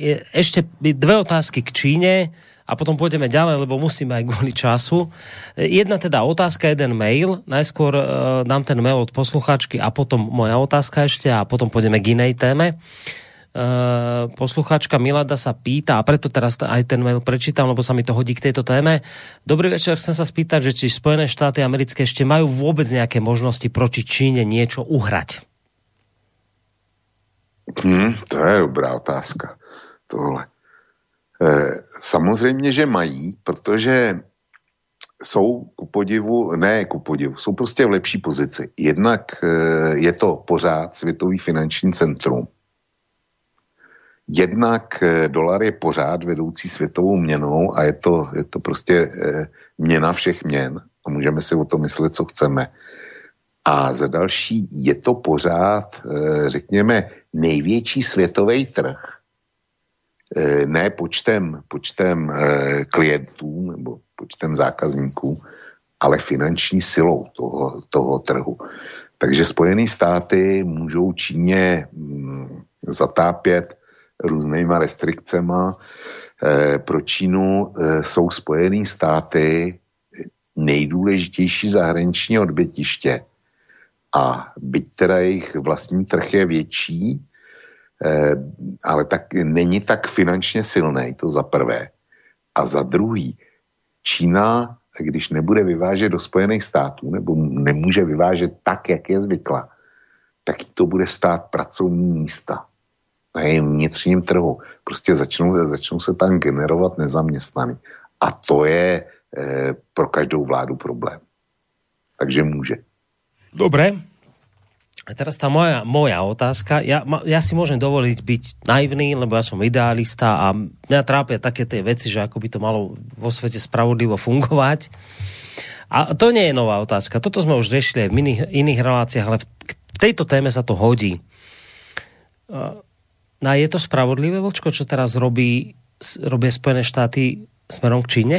Je, keď sa pozrieme na iba čiste na otázku nejakej pre mňa idealistickej spravodlivosti, je to spravodlivé, že takto teraz postupují? No za mě, za mě si myslím, že ano, protože my jsme zcela vypustili například faktor, eh, faktor krádeží duševního vlastnictví. Já si pamatuju, protože bohužel už toho pamatuju hodně, tak si pamatuju, když eh, Japonci začali jezdit na veletrh do Brna, jsem tam shodou okolností byl s tátou, bylo mi asi 11 nebo 12. No a tam se viděl, tam se viděl Japonce, jak všechno možný fotografu. No a to, to fotografování nebylo samoučelný, Japonci prostě eh, skopírovali, co se dalo a eh, tak se z nich stala, eh, vrátili se na světový trhy jako hospodářská velmoc, tím, že nepokrytě kopírovali a kradli, kde se co dalo a ne, nezůstali teda jenom u toho kopírování kredení, oni to následně rozvinuli, ale takhle se po válce stali hospodářskou velmocí. To teď jsme o, dejme tomu 20 let později, nebo 15 let později viděli v podání Jižní Koreje. To tež, stejný postup. A to tež předvedla Čína. Jenomže ani Japonsko, ani Jižní Korea, těm se to nějak trpělo, protože ty nemohli ohrozit globální pozici eh, ani Spojených států, ani Evropy tenkrát. Byly, bylo to nepříjemné, ty krádeže duševního vlastnictví, ale nebylo to smrtící.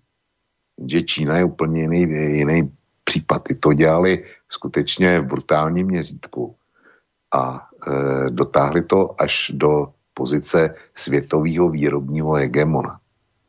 To je jiná kvalita. Dobre, to je na jednej strane, povedzme táto vec. Na druhej strane, však si to hovoril v inej relácii, vysvetľoval si to konkrétne mne, ako to funguje, keď ty vlastne stiahuješ výrobu do nejakej krajiny, ako je Čína, lebo ti to vlastne zlacní celú tú výrobu a majiteľia firmy, ktorí žijú z dividend, vlastne sú o to bohatší. Tak takto sme vlastne my na západe, keď ťa parafrázujem, prostě presúvali výrobu do Číny, tam tá generácia 1, 2, 3 si to odgrgala, A teraz, keď by mali z toho niečo ťažiť, lebo to je logické, tak teraz sa my tu stávame na a hovoríme, že ale to, to nie. Že, a prečo by nie, keď sme to prostě do tej Číny vyviezli, aby korporácie boli bohatšie.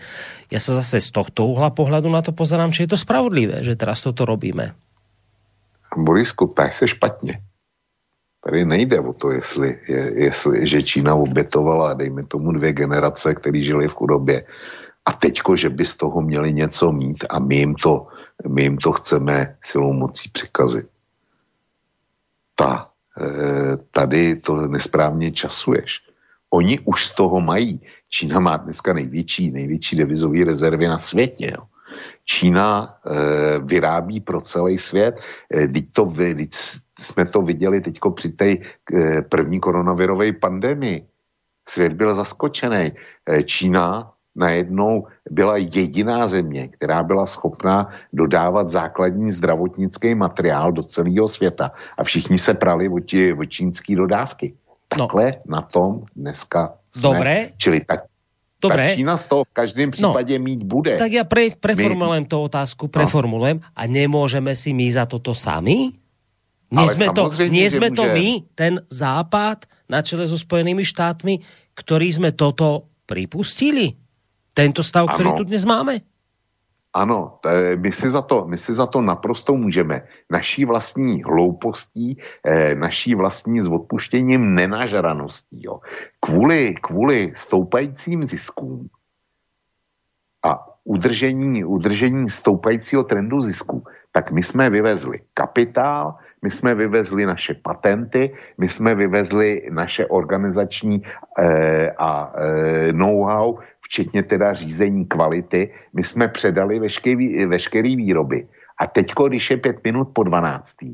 tak eh, nám nezbývá nic jiného, než vést zoufalý a krvavý obchodní války, aby nás ta Čína úplně nepřeválcovala. Ale my jsme dneska v pozici, že bojujeme o holý přežití. Jestliže Čína, jestliže Čínu někdo nezarazí, a ten někdo už jsou jenom Spojený státy, tak to bude znamenat technický zaostávání západního světa. Když technický zaostávání, tak tady bude mít peněz a především tady, tady odsaď e, ubyde další práce. Nic z toho si nemůžeme dovolit. Čili to je důvod, proč já ve sporu Čína, e, Spojené státy versus Čína, zcela jednoznačně stojím na straně Spojených států. Spojené státy tím tažením proti, proti Číně brání vlastně e, e, práci pro naše lidi je mi líto, ale takhle mi to vychází. Len tú prácu ešte predtým ukradli oni, pre, ktorí tu vlastne to všetko presúvali do Číny, tak ťažko sa ich v tejto chvíli podľa mňa bráni, keď oni to vlastne spôsobili, tento stav.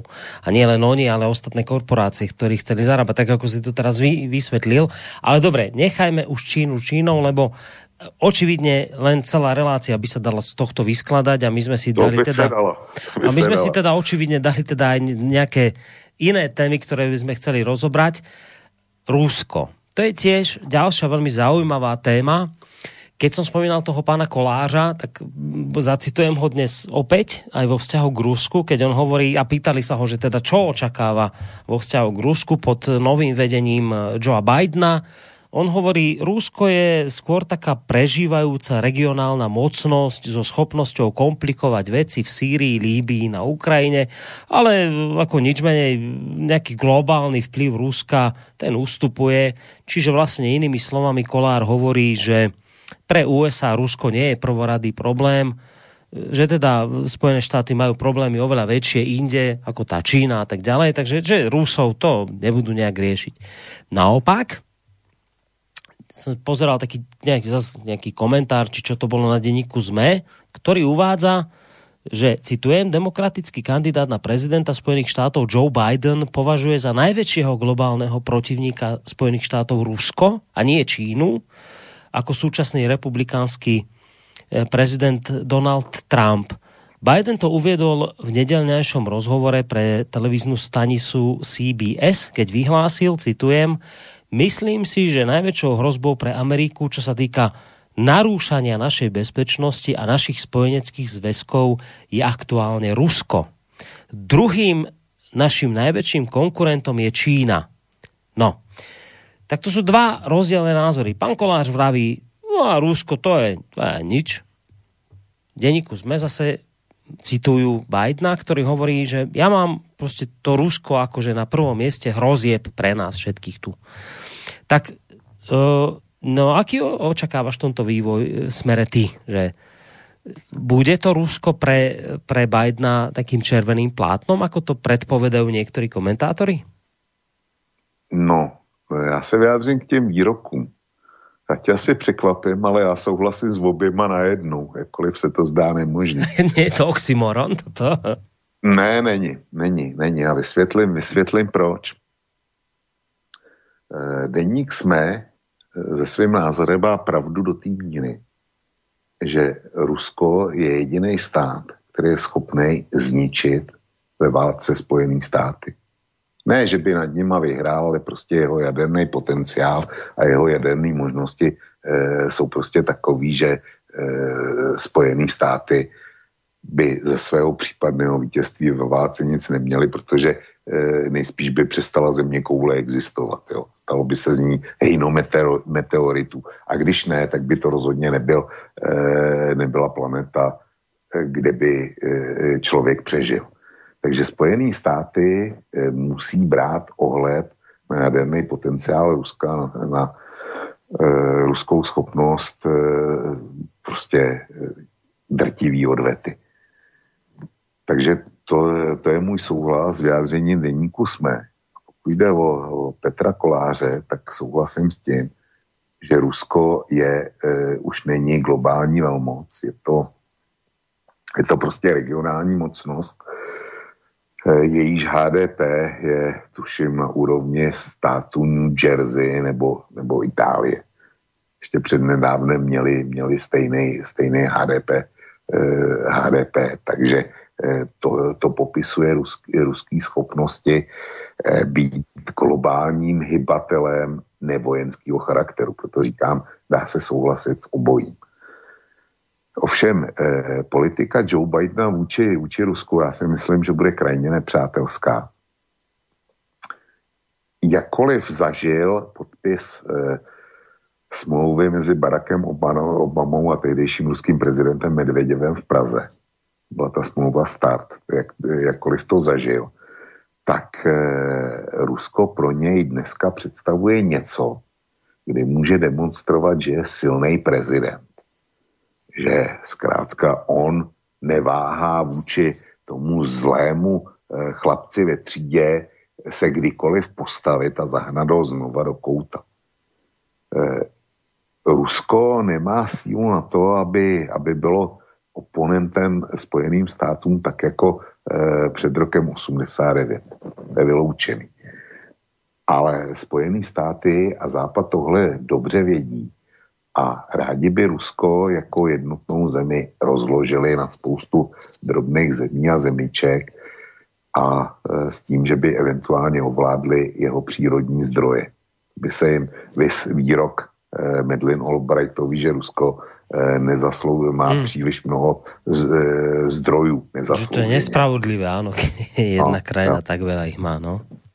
No, takže já bohužel tady e, očekávám, že kež, by, kež bych se pletl, ale že by se vztahy zlepšily mezi Moskvou a Washingtonem, to nečekám a budeme všichni rádi, když se ne, nezhorší. Už jenom proto, už jenom proto, že eh, Joe Biden byl silně angažován na Ukrajině a já si myslím, že, eh, že eh, se k té ukrajinské angažovanosti eh, znova vrátí takže to bude, to bude kontrapozice vůči Rusku v každém případě. Mm. No, ešte k tomu Rusku istý pán Michal Havran, ale to nebude očividne ten, s ktorým som sa ja stretol vtedy v RTVS, e, ktorý publikuje na portáli Nové slovo, hovorí inými slovami to, čo sa je teraz ty povedal, že teda tak porovnáva toho Trumpa s Bidenom a hovorí, aj Trump podporil zo pár protiruských sankcií, bez ktorých si tá Európska únia nevie život vôbec predstaviť. No ale odpustil si nebezpečný výrok o ruskej hrozbe, pretože cíti a aj chápe, že ťažké ideologické obdobie medzi východom a západom by sa už malo konečne uzavrieť. Naproti tomu Joe Biden vyvoláva starých duchov minulosti a ako taký je neposlušným dieťaťom studenej vojny. Čiže on inak, inými slovami hovorí, že, že ten Biden, navyše treba povedať, že uh, Biden v 2016 na Svetovom ekonomickom fóre v Davose obvinil Rusko z, z toho, že zasahovalo do amerických prezidentských volieb. On proste, že to môže vnímať aj nejakým spôsobom osobne, však bol viceprezident za vlády Baracka Obamu, keď, keď Rusi teda podľa neho anektovali Krím, čiže on, on môže mať aj nejaké také osobné proste veci k tomu Rusku, že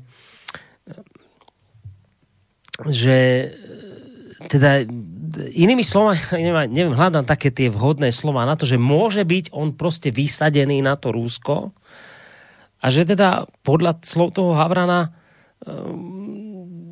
proste vyvoláva duchov nejakej studenej vojny, že, že ako keby zasekol sa v nejakom takom období a že dá sa predstaviť, že pre Bidena to Rusko môže byť za istých okolností väčší problém ako Čína, že on si ako keby potrebuje vyriešiť možno to nebude vhodné, čo teraz poviem, ale ako keby taký komplex nejaký svoj, ktorý má s Ruskom, že, že toto on má ako také nie, niečo nevyriešené a že, a že práve preto niektorí tí komentátori a pozorovatelia hovoria, že ak sa niekde vzťahy zásadne zhoršia oproti tomu, ako to bolo za Trumpa, hoci aj za Trumpa to už bolo zlé, však nakoniec Putin sám hovorí, že, že tie vzťahy sú už dnes katastrofálne, ale teraz tí komentátori hovorí, že ak sa niekde tie, tie vzťahy ešte viac horšia, no tak to bude práve Rusko, lebo že tam ten Biden proste to Rusko má za nejakého arcidiabla svetového a že, a že, a že, že,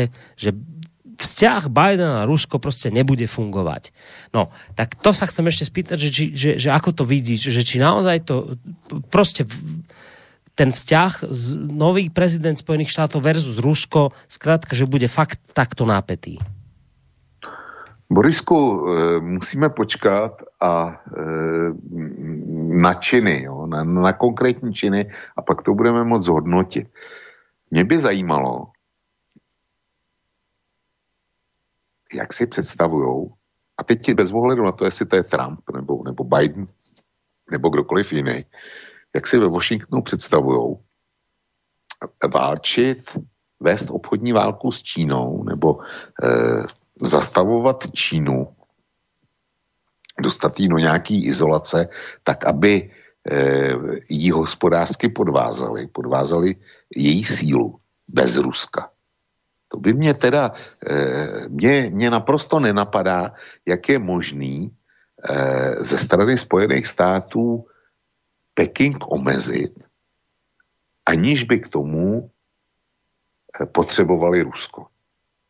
Já, americkou politiku z tohohle titulu nechápu, protože kdysi eh, Henry Kissinger za Nixona eh, přece otevřel dřív naprosto nemyslitelnou eh, kombinaci Peking-Washington, kdy vsadil na, na Čínu jako protiváhu Ruska a na změnu eh, ve světovém ge, geopolitickém rozložení, právě tou vazbou, eh, vazbou Spojených státy Čína.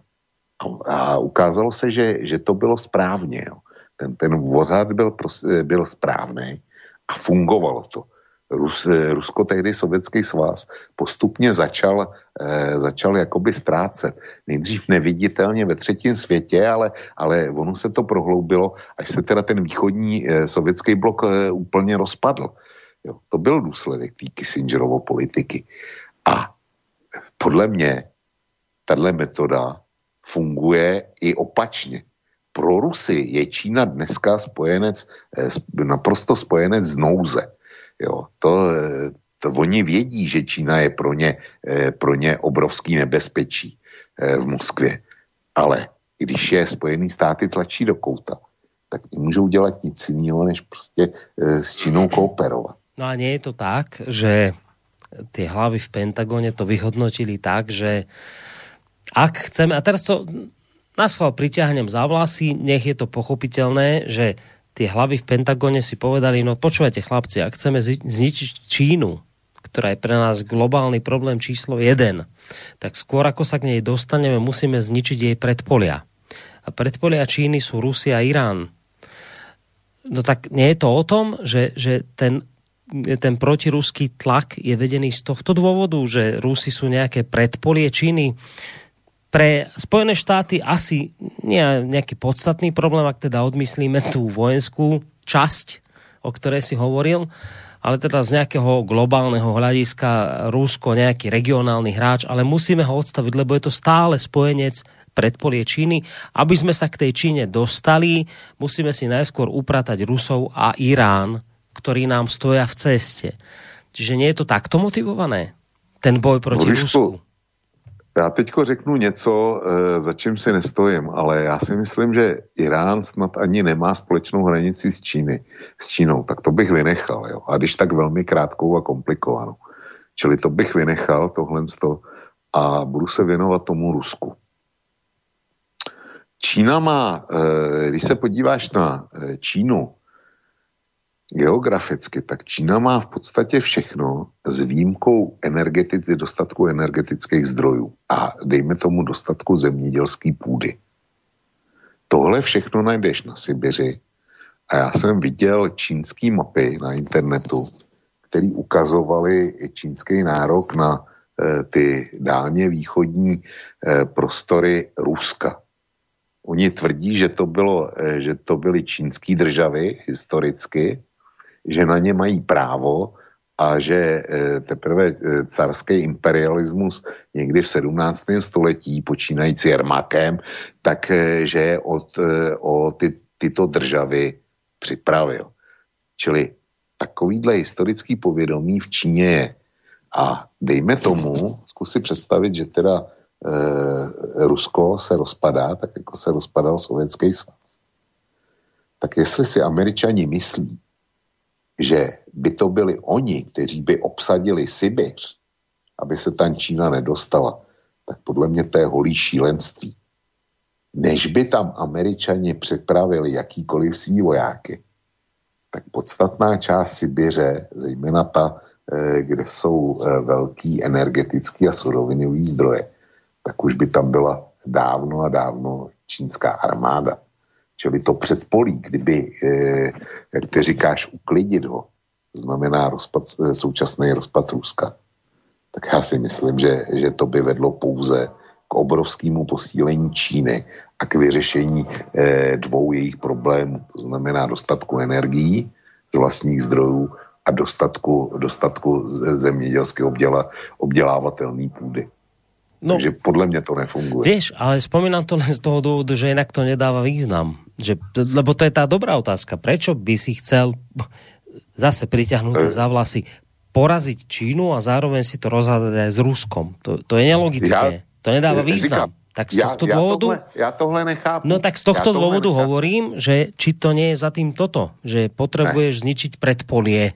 Proste niekoho, ne. kto ešte ne. môže ti to komplikovať. Rusi, tak ako to povedal Dvořák, e, Koláš, oni už nie sú nič, nič, ale ešte môžu komplikovať veci ako nejaká regionálna mocnosť, tak musíme ich zničiť, aby nekomplikovali veci a potom sa dostaneme k Číne. Ne, to, tak, takhle to fungovat nebude, protože říkám, e, Čína potřebuje, nebo Čína by ráda získala Sibiř a v případě oslabení Ruska, nebo dokonce jeho rozpadu, tak tu, tu Sibir zabere.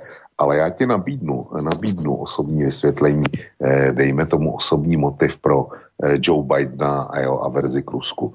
Eh, my jsme se toho dotkli posledně, kdy jeho syn, ten, to byla ta známá aféra, jeho syn Hunter byl viceprezidentem ukrajinské firmy Burisma a ta Burisma tam má, dosud má těžař, těžařský koncese na eh, těžbu břidlicového plynu a břidlicové ropy. A v podstatě pro půlku Ukrajiny. Jenomže gro toho, eh, toho povolení těch koncesí je eh, v Luhanské a Doněcké lidové republice a taky na Krymu. No a samozřejmě, že tam těžit teda nebudou. Aspoň to na to nevypadá, že by v dohledné době tam Burisma mohla začít vrtat a farkovat. Takže jestli chceš nějaký osobní motiv, tak ho hledej tady. Ja som zase niekde čítal, že Putin sa už vyjadril aj k tejto veci, že v, tomto smere ako nemá s, Bidenom problém. Ne, nepa, ne, nepamätám, kde som to čítal, ale že sa teda Putin vyjadril v tomto zmysle, že tuto nejaký problém nevidí vo vzťahu Biden, Ukrajina, Burisma, že, že toto ho nejak nevyrušuje. Tak sa mal nejako vyjadriť já klidně připustím, že Vladimír Putin do, do té mezinárodní politiky vidí daleko líp než já. no, dobre.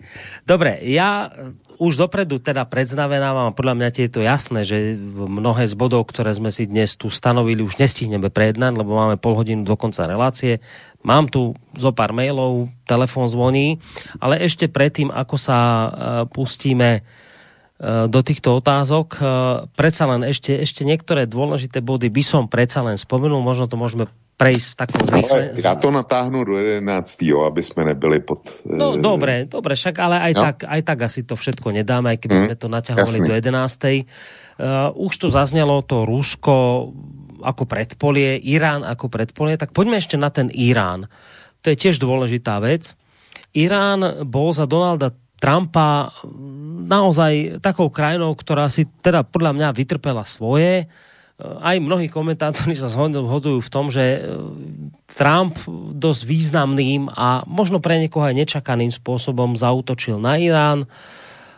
Rozhodol práve Trump o likvidácii jednej z kľúčových dohôd, ktorou bola teda tá jadrová dohoda, tu sme tu spomínali často a nedávno v relácii zaznelo od nás aj to, že práve Trump bol ten, kto rozhodol o likvidácii nie len jadrovej dohody, ale aj o likvidácii uh, jedného z najvýznamnejších mužov iránskeho režimu, veliteľa elitných revolučných gard Kasema Soleimányho. Zkrátka dobre, Trump bol voči Iránu voči tejto blízkovýchodnej krajine naozaj veľmi radikálny, odstúpil od spomínanej dohody, zabil tohto chlapa, alebo dal za zavraždiť tohto chlapa, ktorého som spomínal, uvalil tvrdé hospodárske sankcie na Irán. No tu sa naozaj núka otázka, keď to teda všetko tak nejak dávame do, do také komparácie s tým Bidenom, to, to je dôležitá otázka, že, že čo Biden a Irán. Bude, bude v tejto tvrdej politike podľa teba voči Iránu postupovať? Môžeme očakávať nejaké podobné kroky zo strany Bidena, aké sme videli u, u, u Donalda Trumpa?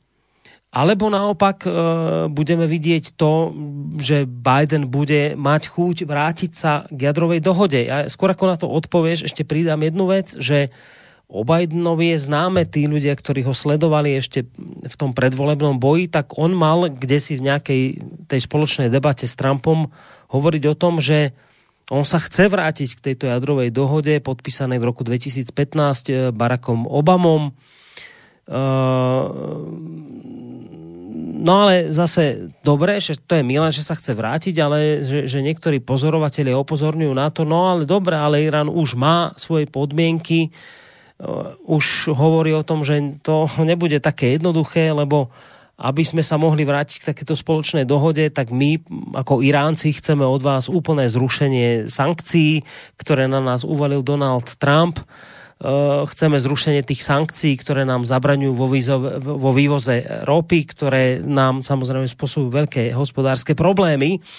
Takže na pozadí tohto všetkého, čo sa podľa teba dá očakávať od, od nového prezidenta Spojených štátov amerických, aký bude mať postoj k Iránu, k jadrovej dohode, k sankciám, bude pokračovať v tej ceste, ktorú započal jeho predchodca eh, Donald Trump, alebo bude sa snažiť o nejaké zmiernenie v tomto smere? No tak na to jsem zvědav. Existují tři eh, ten Irán není, osamost, jako, není samostatný problém, jo? není to samostatná bolístka, eh, kterou, kdy se ptáš na to, jaký bude léčit Joe Biden. Totéž eh, dilema eh, jako u Iránu představuje Afganistán a vztah eh, k Severní Koreji.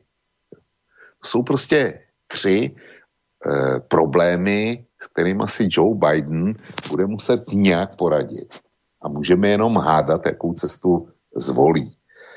Pokud jde o Irán, já už jsem to říkal v tom začátku, kdy jsem komentoval e, ty dva nejdůležitější e, členy jeho kabinetu. To znamená budoucího ministra zahraničí a, a e, šéfa e, té Národní bezpečnostní rady. Oba dva byli architekti a přímí vyjednavači dohody s Iránem. Joe Biden byl tenkrát viceprezident a všichni to vydávali za úspěch, takže nemůžou říct, ta dohoda, ne, ta dohoda byla špatná. Jakkoliv já tvrdím, že ta dohoda opravdu špatná byla. V tomhle, v tomhle Trump měl, ale zase jsem říkal, že když někdo podepíše nějakou dohodu, tak ji potom e, musí držet, pokud druhá strana e, ji neporuší. A to, to Irán podle všeho neudělal, aby ji, aby ji porušil, jo? Hmm. nějak fla, fla, flagrantně. Ale vracet se teď k té dohodě po jejím vypovězení, když iránský síly jsou v Sýrii a Izrael se cítí bytostně ohrožen, kdy Saudská Arábie, eh, Emiráty, Katar a tak dále navazují diplomatické styky s Izraelem. A je tam jeden jediný důvod. A je to, je to strach nebo obava z iránského vlivu rostoucího, eh, rostoucího iránského vlivu. Eh, válka v Jemenu, to je válka, to je zástupná válka Saudská Arábie versus Irán. Jo. Čili ten iránský vliv, ten není jako, že to jsou hodní hoši a že, se, že jim teda Spojené státy jenom ublížili. Ono to je i opačně, je to, je to eh, vývoz eh, islámského šítského fundamentalismu a fanatismu. Takže eh, to není pro svět, eh, pro svět nic dobrýho. A já, já nevím, jaký postoj eh, k vůči, vůči téhle dohodě Biden zaujme. Já si myslím, že tu dohodu bude chtít obnovit. Ale rozhodně to nebude fungovat tak, že Irán si řekne, my obnovíme jedině tehdy, když. Iránu bude nabídnuto, že ta dohoda v nějaké formě bude ale že by to byla ta stará dohoda, se mi nechce věřit. A jestli na to Irán bude slyšet, to nevím taky. Čili, jak říkám, tohle je problém, který Bidenovi nezávidím a jsem zvědav, jak ho vyřeší. Ale v každém případě si myslím, že nebezpečí přímý války Spojený státy versus Irán nebo další e, vraždy typu generál Sulejmání a podobný, podobný excesy, tak těch budeme ušetření. No, e, ešte pozerám na ten čas, v podstate už len akoby jednu tému otvorím a potom už pôjdeme naozaj na posluchačské otázky, už tak telefonické, ako aj tie mailové, lebo viac toho nestihneme do tej 11. A to bude súvisieť vlastne s Európou, po prípade povedzme NATO. Ale toto sa ešte tu týka Iránu, ešte skôr ako sa k tejto téme dostaneme, lebo našiel som komentár, ktorý tvrdí toto. V prípade Iránu uzavrel prezident Obama v roku 2015 túto dohodu, teda jadrovú s Iránom preto, lebo Európania zúfalo potrebovali zdroje energie po tom, čo Spojené štáty a Francúzsko vo vojne NATO proti Líbii poškodili prístup k rope z Líbie a následne vďaka ukrajinskej kríze Eh, bol ohrozený aj prístup k ruskému zemnému plynu. Takže v podstate Biden v tejto chvíli nemá inú možnosť, ako dať Európanom znovu tento dar, a teda, aby upevnil systém západnej aliancie, tak bude im musieť dať ten dar, že vlastne jadrovú dohodu s Iránom obnoví, aby Európa mala mm, prostě prístup k grope, k plynu a k týmto veciam. Čo si o tomto myslíš? O tomto komentáre? O tomto to názore? Je naprosto, to je chybná úvaha, protože když se podíváš na prognózy toho, jak se bude vyvíjet trh s ropou, tak eh, vzhledem eh, k tažení Evropy za eh, uhlíkovou neutralitu, tak to znamená jaksi těžkou degradaci všech e, celý spotřeby fosilních paliv. Jo, to není jenom uhlí, to je o zemním plynu, to je, to je o ropě a e, elektromobilita znamená, přech, e, znamená velký snížení závislosti na ropě. Jo. Takže e, a ropy dneska máš na e, světových trzích e, přebytek. To není o tom, že by, že by ropy byl nedostatek. U plynu je to trošku jinak, ale, ale taky to není e, krizový. Čili já pokládám tenhle scénář za zcela chybný. Dobre, poďme k dôležité otázke, ktorá sa týka nás všetkých. Samozrejme, keby nás počul Američan, tak by asi povedal, že rozoberáte len sa nepodstatné veci, poďte k domácej politike, lebo to Američana zaujíma najviac, ale my sme Európania a nás zaujímajú skôr tieto témy. Takže ešte predtým, ako dám poslucháčom otázku, e, možnosť reagovať, pýtať sa, tak predsa len ešte otázka smerom k Európe. Ja keď som tak sledoval to vlastne, keď sa Biden stal tým prezidentom, alebo teda bolo jasné, že sa tým prezidentom stane na základe sčítania hlasov, tak som mal taký pocit, ale možno sa mýlim, ale jak som to tak sledoval, tak som mal pocit, že e, tí naši európsky politici, nakoniec aj od teba to už dnes zaznelo, sa akoby tak trošku predháňali v tom, že kto skôr vyjadrí obdiva, vďaku a, a, a, a hlavne teda poblahoželá Bidenovi k jeho víťazstvu. E, javilo sa mi to tak, ako keby európskym politikom spadol obrovský kameň zo srdca, že konečne zmizol zo scény ten nevypočítateľný Trump, ktorý prišiel ako slon v porceláne a všetko rozbil. To naše pokrytectvo fungovalo fajne, keď sme si tu tak smiali sa a, a, a, a tak sa vzájomne potľapkávali. Bolo to síce pokrytecké, ale, ale sme sa v tom naučili fungovať a teraz prišiel nejaký neokrôchaný Trump, ktorý nám to celé rozbil. No zkrátka, Dorbe, kam týmto celým smerujem, je otázka, je tu šanca, že s Bidenom sa vráti tento svet? Tento svet toho tých starých dobrých časov fungovania Európy a Spojených štátov, už akokoľvek to nazveme, či pokryteckých, alebo akýchkoľvek, zkrátka staré dobré časy, keď všetko fungovalo. Vráti sa to s Bidenom? No tak všichni, všichni vládní pokryci v Evropě na to sázejí a možná, že jim to vyjde. A když jim to nevyjde, Borisku, tak se budou tvářit, že jim to vyšlo. to je krásná odpověď. Takže akokoľvek to dopadne nakoniec, vždy, vždy to dopadne dobré, že vždy nás no oboznámia, no že to bylo fajn. Hele, všimni si jedné věci. Já rozumím heslu America First. Kdyby byl Američan, tak přesně tohle bych chtěl slyšet od svého prezidenta. A ty určitě taky. Hmm. A všimni se, že teda, když Trump nastolil politiku konfrontace s Evropou, takže se nenašel žádný evropský politik, a už vůbec ne v Bruselu, který, který by řekli dobře, když Donalde Trumpe říkáš mm-hmm. America first, tak e, my řekneme Evropa First. Mm-hmm. A půjdeme, eh, půjdeme naprosto razantně eh, za tímhle cílem. Vy máte 330 milionový trh a my máme 500 milionový trh. Vy máte hospodářskou sílu, my máme hospodářskou sílu. A Evropa má svoje vlastní zájmy, které nejsou obchodovatelné.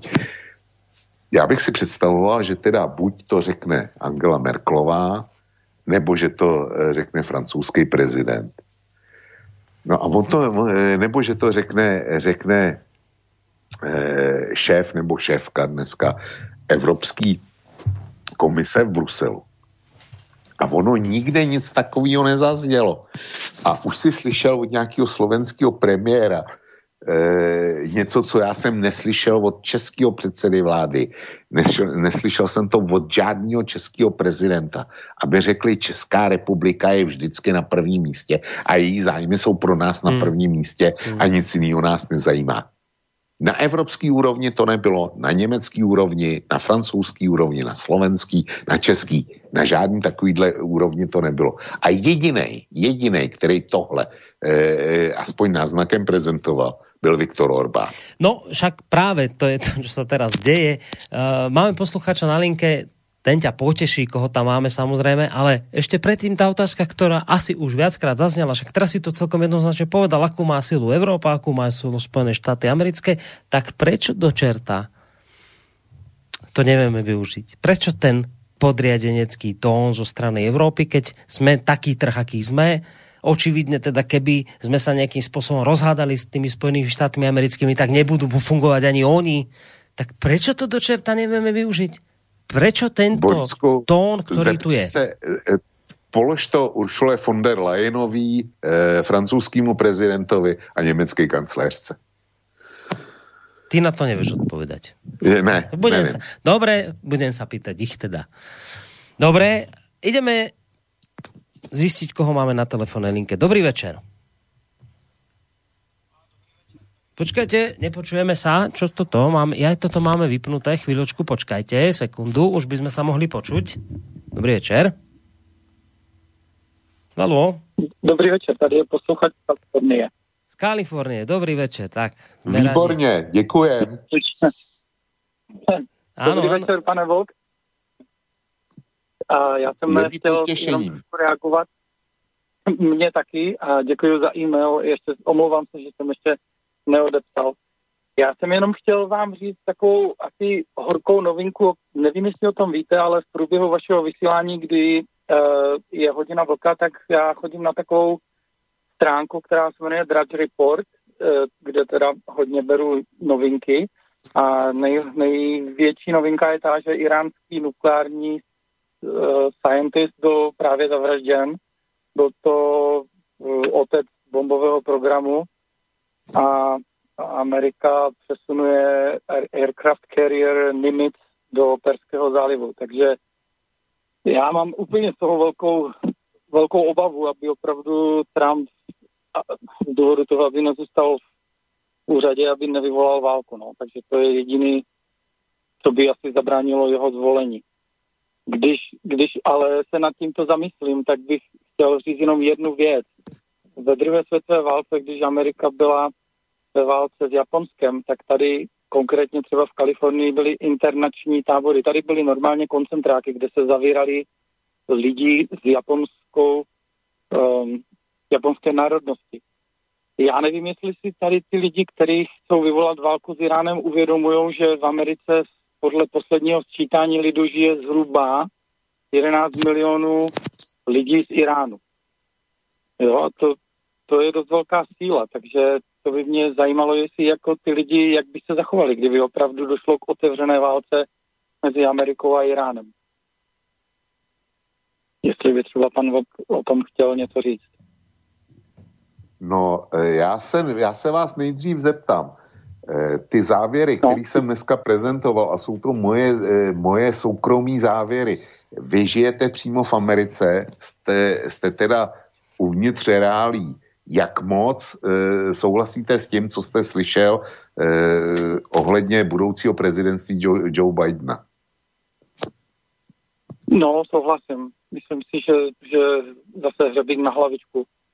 Uh, myslím si, že on taky jako nějak e, nevidí ten problém s tou Čínou, což mě překvapuje. A že spíš Eh, vystupuje zase proti tomu Rusku. Já nevím, proč jim pořád takto Rusko leží v žaludku. On vyhlásil svůj volební program, ale já se omlouvám, protože já to všechno poslouchám na rádiu, většinou, když jedu mezi zákazníkama, nestačím si někdy dělat poznámky, ale když jsem slyšel ten jeho volební program, tak to byl prostě, to je katastrofa. E, jedna z věcí je, já nevím, jestli vás to zajímá, jo, že znovu zajímá, prostě určitě otevře emigraci zpátky do Spojených států. Jestli si pamatujete, tak jedno z volebních um, přání nebo jedno z volebních takových slibů Donalda Trumpa bylo, že zastaví emigraci. No a on tak nějak, um, myslím si, že aby se vlk nažrala, koza zůstala celá, tak vyhlásil emig- zastavení emigrace z těch států, jako je Senegal a Somálsko a Čad a já nevím, myslím, že tam byla i Venezuela nebo Nigérie. To je úplně, to je jako výsměch. Já neznám vůbec nikoho tady v Americe z těchto států. Ale e, to chce zase znovu ten Biden otevřít. K tomu ještě k té emigraci bych ještě jednu věc chtěl říct, že jeden z prezidentů, který neustále nepoblahopřál Joe Bidenovi k jeho vítězství, je prezident Mexika. A to je podle mě o hodně víc důležitější, než že mu nepoblahopřál prezident Ruska protože Mexiko v současné době dělá práci za Spojené státy velice solidně, protože tam muselo být nějaká zákulisní dohoda mezi um, Donaldem Trumpem a prezidentem Mexika, protože Mexiko velice silně posilnilo svoji jižní hranici mezi, takže zastavila se emigrace z Guatemaly, z Hondurasu a tady z těch středoamerických států, což je daleko větší problém, než je emigrace z Mexika. Uh, jo, takže to je jenom ohledně té emigrace, ten jeden z těch programů, který chce Biden znovu otevřít. Potom chce znovu povolit transgender people, aby mohli sloužit v americké armádě. To je taky jeden z, z, z nařízení, který Donald Trump v roce 2017 zavedl, tak on to chce znovu obnovit. Potom je to zrušení programu DACA. To je to, co hmm. nahnalo ty děti do těch kletí, jak je rozdělovali od těch rodičů. Prostě to, to, jo, to jsou takový, já nevím, to jsou takový líbivý programový prohlášení. Já tam nevidím nic jako kloudného a když byste se mě zeptal, protože čekám, že se mě zeptáte, jaká je nálada v Americe po volbách, tak já ze svého osobního takového jak to vidím mezi lidma, mezi zákazníkama, mezi kamarádama, tak je tady vystřízlivění po párdy. Když se ráno probudíte, ne, e, nebo kosovina, když takový jako rozčarování, no tak jo, tak jako vyhráli jsme, pařili jsme a teď co dál? Jo, jako on vlastně nic jako nenabízí, jo, takže nevím, jak to tady bude dál. Druhá věc další věc je ta, že já teda jsem ještě chtěl říct, že všechny moje poznatky a všechno to, co říkám, je z pohledu Jižní Kalifornie, Orange County, který je jižní část Los Angeles, kde žiju 32 let, buď to tady nebo v San Diego, takže když je to třeba, když mě někdo poslouchá z Ameriky a řekne, co to tam kráká za nesmysly do hmm. rádia na Floridě, hmm. je to úplně jinak, tak já se omlouvám, já se na to dívám z pohledu Kalifornie, jo. Dál jsem chtěl říct, že například, co mě hodně překvapuje, je to, že do této chvíle i po volbách neustále jsou pro demonstrace za Donalda Trumpa. Každou sobotu na větších křižovatkách, ne na všech, ale na větších takových těch důležitých křižovatkách ve městě jsou stovky lidí plagátama, s vlajkama, takovýma těma banner, nevím, jak se to řekne, uh, jo, za Trumpa. Pořád to běží. Ty lidi se ještě pořád nesmířili s tím, že on jako prohrál.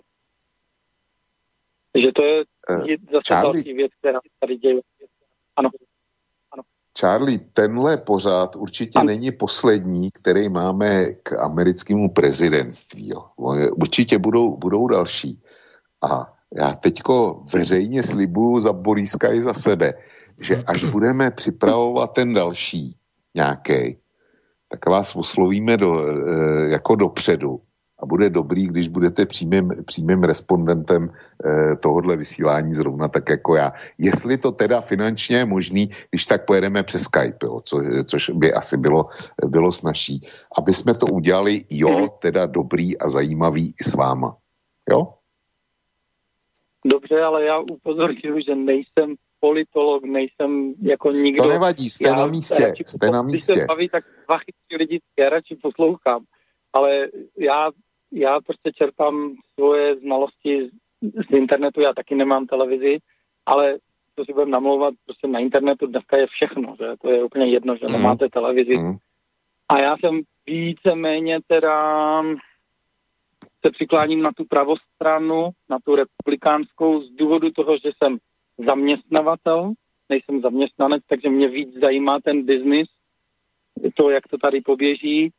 Um, to s tou Čínou se mě hodně dotýká, protože materiály, které nakupujeme v Číně, se zdražily i zdvojnásobily některé. Takže celá ta obchodní válka Trumpova vlastně byla jenom o tom, že Čína se zasmála a ty cla vyrovnala zvýšením cen. Jo, výrobku, který já potřebuju ke své práci. Takže to jako nevím, jestli to zrovna bylo chytrý, ale určitě si myslím, že Čína je daleko větší problém pro Ameriku než Rusko, stoprocentně. Hmm. To, to, jako, to, to byste tady museli žít, prostě s těma lidi, ty lidi jsou daleko víc agresivnější, ty, uh, já jim řekněme šikmoci, ale neurážím. Uh, jsou ostřejší v biznisu, daleko mají větší lokty, dochází ke skupování nemovitostí tady na pobřeží. To jsou tady prázdné domy za miliony dolarů, kde oni utápí peníze v Jižní Kalifornii. To, to nikdo nevidí, nikde se to nepíše. Ale tak to prostě je. No ďakujeme veľmi pekne za tento váš telefonát. Ja, ja teda som si s takým e, potešením chvíľu nechal Vlka moderovať tú, túto reláciu, ale teda ďakujem veľmi pekne. Budeme musieť teda pokračovať ďalej, lebo mám tu aj veľa mailov, takže platí to, čo Vočko povedal, že keď znova túto tému otvoríme, tak vás skúsime dopredu osloviť a urobiť z vás takého spolukomentátora v rámci celej relácie, ak to teda bude technicky možné, tak to radi urobíme. Takže sa v tejto chvíli s vami, ak teda môžem, rozlúčim a poďakujem za tieto informácie, ktoré ste nám dnes teda odprezentovali. Ďakujem, Ďakujeme Ďakujem, pekne. No ja len, ja len teda uh, doplním, lebo som si ešte kým teda Vlčko sa pýtal poslucháča, tak som pozeral to vlastne za ten Irán tým, že my vlastne vysielame, tak ja nestíham tie všetky samozrejme veci sledovať aj na internete a už vôbec nie to nahadzovať na stránku, ale našiel som na tlačovej agentúre Slovenskej republiky informáciu, ktorej sa hovorí, že náčelník generálneho štábu Uh, počkajte, toto vlastne pred, predbieham v ktorej sa konštatuje, že popredný iránsky jadrový fyzik podľahol no. dnes zraneniam, ktoré utržil pri ozbrojenom útoku neznámych páchateľov. K útoku došlo v meste bla bla bla, to nie je podstatné. Tento vedec bol dlhodobo podozrievaný západnými, izraelskými ako aj exilovými iránskymi nepriateľmi Islámskej republiky z údajného krytia programu vývoja atomovej bomby ktorý bol pozastavený v roku 2003. Irán však dlhodobo odmieta tvrdenia, že sa usiluje využiť jasné uh, jadrovú energiu na zostrojenie zbrane. Iránsky minister zahraničných vecí vyhlásil, že za incidentom stojí Izrael. No a potom v ďalšej správe čítam, že náčelník generálneho štábu iránskych ozbrojených síl varoval pred krutou odplatou pre tých, ktorí stoja za týmto atentátom na popredného iránskeho jadrového fyzika. Uh, teroristické skupiny, citujú teda tohto pána, teroristické skupiny vodcovia a páchatelia tohto zbabelého pokusu by mali vedieť, že ich čaká krutá odplata, vyhlásil generál major Bageri. Nebudem to teda ďalej citovať, len teda poviem, že posluchač, ktorý nám bol zo Spojených štátov, teraz z Kalifornie, mal v tomto smere pravdu, naozaj sa takáto vec udiala. No, posluchač to zasadil do toho kontextu, že ak som to správne pochopil, že jeden z, jedna z možností, ako by sa Trump mohol udržať pri moci, je, že by teraz vyvolal vojnu s Iránom. Čo na toto vravíš, Vlčko? Lorisku, to je spekulace, která přesahuje eh, jaksi penzum mých vědomostí a schopností kombinovat. O tom atentátu eh, jsem věděl, to, ta zpráva pronikla už někdy kolem, kolem poledního večer. E, přišlo to prohlášení iránského ministerstva zahraničí. Pro mě je nová informace, že američani posílají do Perského zálivu další letadlovou loď že tam zvyšují svou vojenskou přítomnost. Mm-hmm. Já nevím, já, já si myslím, že z toho válka nebude, protože vzpomeň si na reakci Iránu mm. eh, oh, eh, ohledně vraždy Sulejmáního. Jo, tam to vypadalo, že teda eh, klidně z toho válka býti může. A nakonec teda došlo k odpálení nějakých raket a tím to, tím to jako skončilo. Obě strany od té doby mlčí a eh, naštěstí teda eh, a situace vypadá, hmm. že se uklidnila, jakkoliv to pod povrchem může vařit. A já si myslím, že tady to bude, tady to bude podobný, eh, že zatím je pravděpodobně Izrael, to, to, je, to se přímo nabízí. Takže, takže uvidíme a e, počkáme si na reakci Iránu, ale když nepřišla ohledně Sulejmányho, tak e, bych ji docela vyloučil teďko a kdyby, kdyby chtěl Trump váčit e, s Teheránem, tak už by to byl dávno udělal. Na druhé straně rozumíš tomu, že aj Irán si potřebuje a to vedenie krajiny zachovat nějakou tvár? Samozřejmě. Rozumieš? No, čiže to je pre nich teraz problém, ako na, to, ako na to reagovať. Možno by ani nechceli, ale tu tvár si nejakú zachovať musíš. No, ale dobré je jasné, že v tejto chvíli už asi inú tému neotvoríme a bolo by tých hmm. tém ešte veľa. Severná Kórea, nakoniec aj tá Európa, ktorú sme začali, NATO, VHO, klimatická dohoda a vôbec e, domáce problémy, ktoré Spojené štáty majú od koronavírusu e, cez deficit u nich doma až po teda pretláčanie tej gender ideológie a nejakých tých e, rodovo podmienených blábolov, ktoré tu teraz máme, ako sa k tomuto postavia Spojené štáty pod vedením Joea Bidena. Tých tém je veľmi veľa bolo viac menej podľa mňa jasné, že všetky nestihneme, ale skúsime, keď sme sa teda dohodli a už v tejto chvíli nadsluhujeme, ak ešte teda máme pol hodinku, tak naozaj skúsme už venovať poslucháčom. Jo. Uh, začneme telefonátmi a potom pôjdem k mailom, takže máme prvého poslucháča na telefónnej linke, alebo teda už druhého, keď nerátame poslucháča z Kalifornie. Dobrý večer. Dobrý večer, tady je Milan ze Severní Moravy. Zdravím vás oba, poslouchám celou dobu a e, nějak mi není jasné, proč, proč pořád tam preferujete, že Biden bude prezidentem, když to vůbec e, není jisté, protože e, za prvé ruský prezident Putin ještě mu nebo, nepoblahopřál kromě mexického a navíc se teď rozjíždí velké ty nepravnické bojem Eh, to vypadá jako kdybyste tam legalizovali ten největší volební podvod v historii USA, kdy miliony hlasů byly neopravněně přesměrovány z Trumpa na Bidena. No a teď, jak, když se budeme bavit o těch pravnicích, tak bylo včera velké zasedání v slyšení před senátem v Pensylvánii, kde tam um, Giuliani a ještě další předna, přednášeli svoje žaloby ověřené, svědci tam promlouvali, a tady cituji závěr. V Pensylvánii bylo zastaveno ověřování jejich volebních výsledků. Soudkyně Patricie McCulloch nařídila státu, aby nepodnikal žádné další kroky k osvědčování výsledku voleb. Da, další stát Sydney Pavel dala, podala žalobu na 104, 104 stránkách ve státě Georgia, kde kromě eh, prokazatelných volebních obvodů žaluje vysoké státní úředníky, a což je přímo demokratický guvernér Kemp, který přijal prokazatelně, je to dokázáno 100 milionů dolarů uplatek, dále státní sekretář Raffensperger a, a celá státní volební komise. Dále je, jedná se o to, že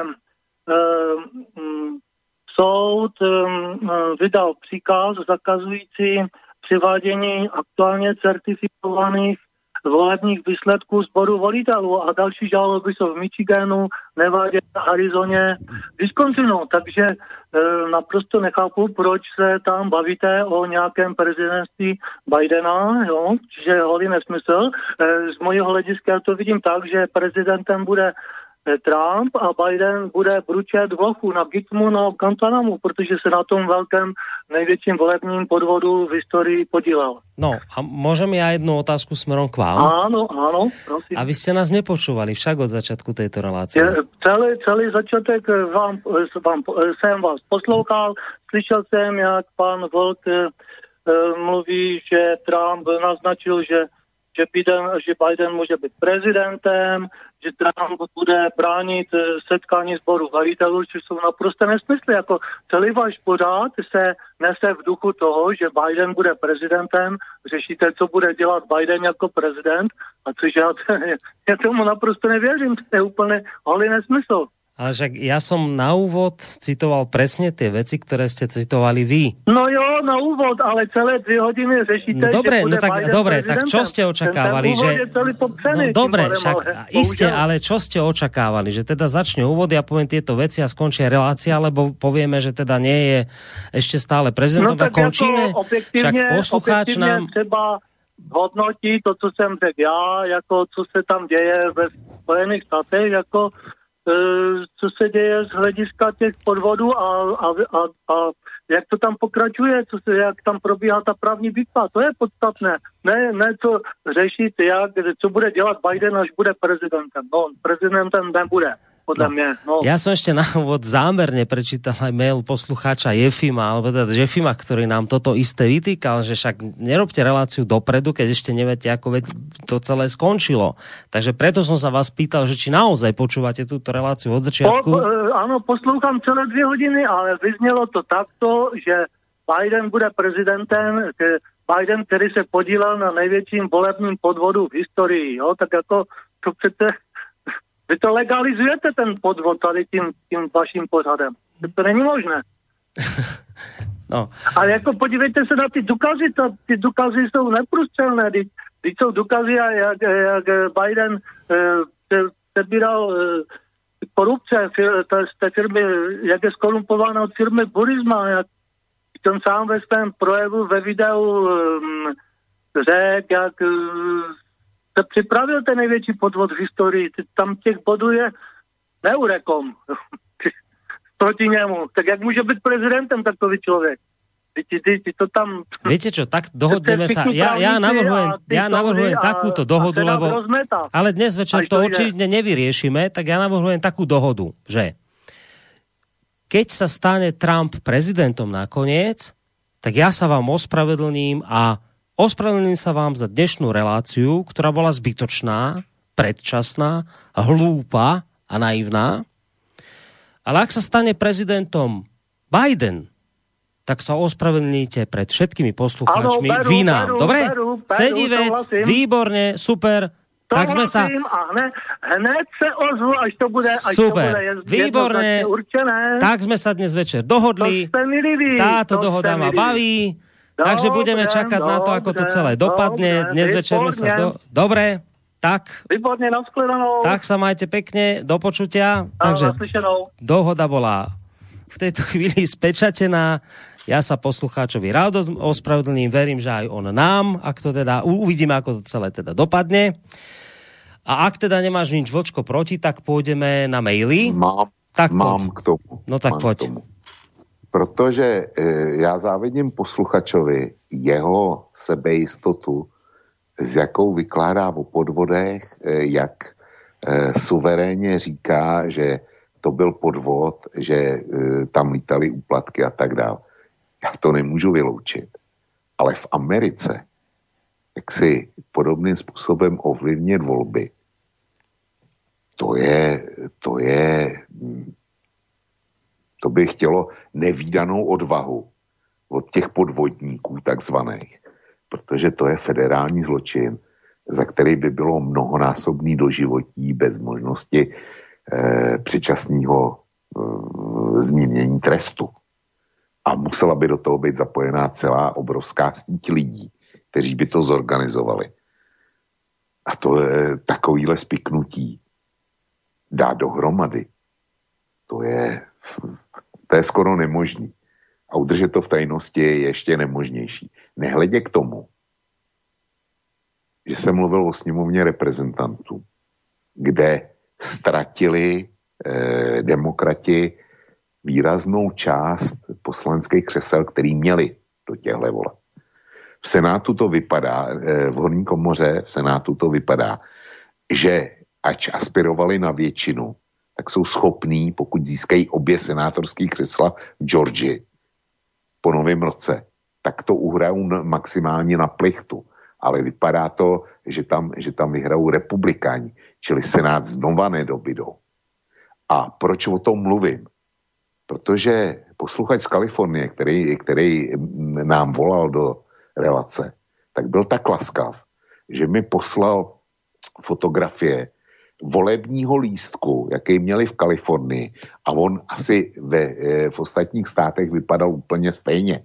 To nebylo jako když se volí v Čechách nebo, e, nebo e, na Slovensku, že dostaneme obálku a v té je sada volebních lístků třeba 25. Tohle byla jedna plachta, kde se volil prezident, volil se zároveň e, zástupce příslušného území do sněmovny reprezentantů, tam, kde volili do Senátu, protože to byla jedna třetina obvodu, tak tam e, na té samé plachtě byl, e, bylo teda volba senátora. V některých státech volili guvernéra, tak tam byl i ten guvernér a v některých státech volili do státního kongresu tak tam byla i kandidátka na ten státní kongres a v řadě míst bylo ještě referendum, tak to tam bylo na té jedné plachtě taky. A vedle toho volili, eh, byly místní volby, tak tam byla zase ta kandidátka. Všechno jedna plachta.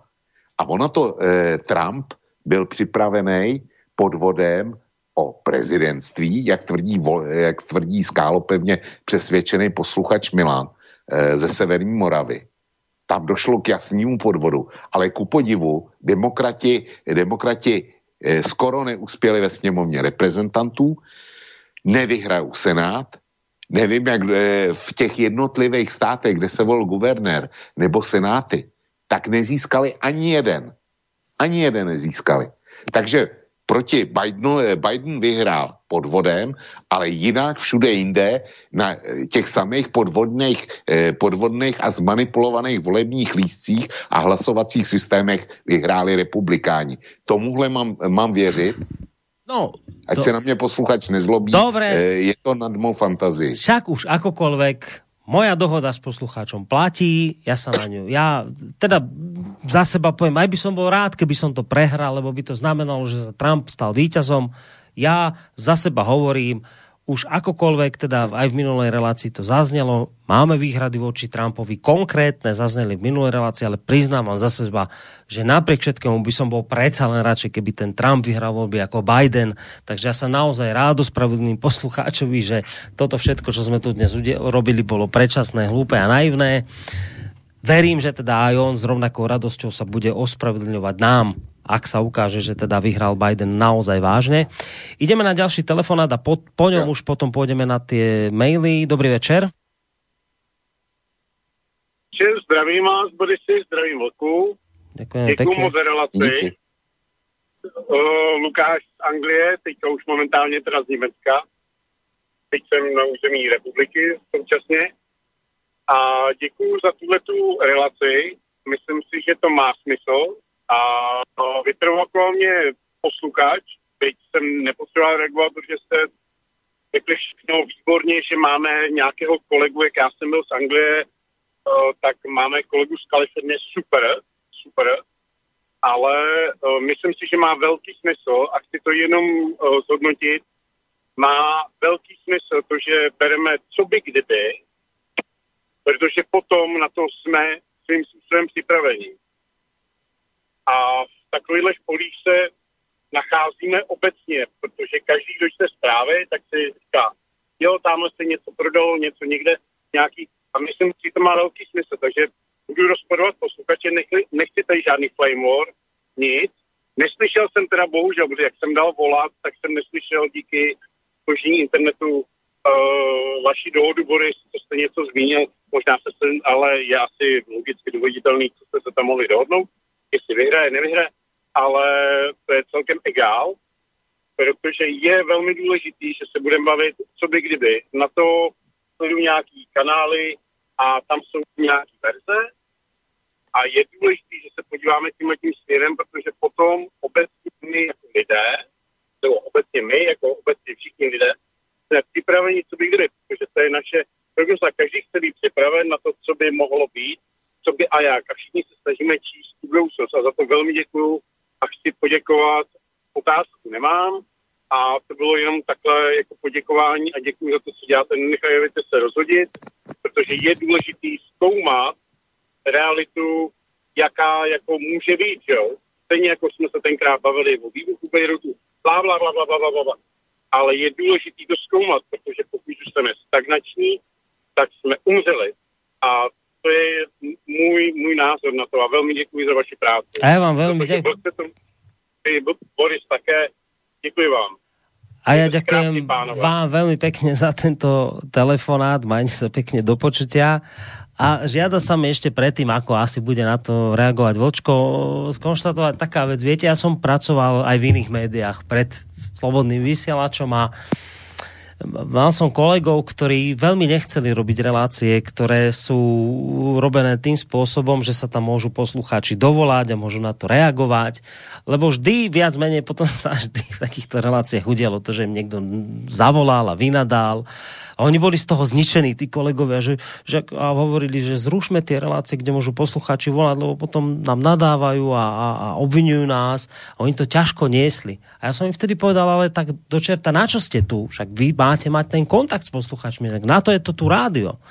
Tak samozrejme s tými názormi som nejak nepochodil, potom človek aj z iných dôvodov musel stade odísť a konečne sme si založili rádio, kde sa ľudia môžu dotelefonovať a je úplne v poriadku a je to správne že na jednej strane máme poslucháča, ktorá nám teraz tu volal a hovorí, že áno, že my musíme tu diskutovať o tom, co by kdyby. Že to je normálna vec, že sa rozprávame o tom, čo bude, ak bude, čo bude, ak bude Trump, čo bude, ak bude Biden. Na druhej strane je v poriadku, že zavolá poslucháč a povie a má pocit, že a my tu teraz legalizujeme Bidena, hoci nevyhral. Však áno, ten svet je rozdielný, ľudia majú rozdielne názory, je fajn, keď sa tu dovolajú. Však to je v poriadku. A ja už naozaj, ne, a posluchač, ktorý nám tu teraz volal druhý, nemusíte mať obavu, že by ma to nejako rozhodilo. Ja už teda v tomto odvetví pracujem dosť dlhú dobu na to, aby ma tieto veci nejakým spôsobom nerozhodili. Ja to beriem naozaj tak, že je v poriadku a je správne, že ľudia sa sa môžu dovolať, je v poriadku, aj keď vynadajú, aj sa nahnevajú, aj sa potešia a zasmejú. Však o tom to je. Máme tu spolu diskutovať. A jeden aj druhý telefonát je v poriadku. Len teda netreba ísť do nejakých uh, nadávok a niečo podobného. To sa naozaj neudialo, takže aj preto úplne v poriadku beriem tú dohodu, ja ju naozaj dodržím s poslucháčom. Ak sme sa dnes večer mýlili, ja sa ospravedlním.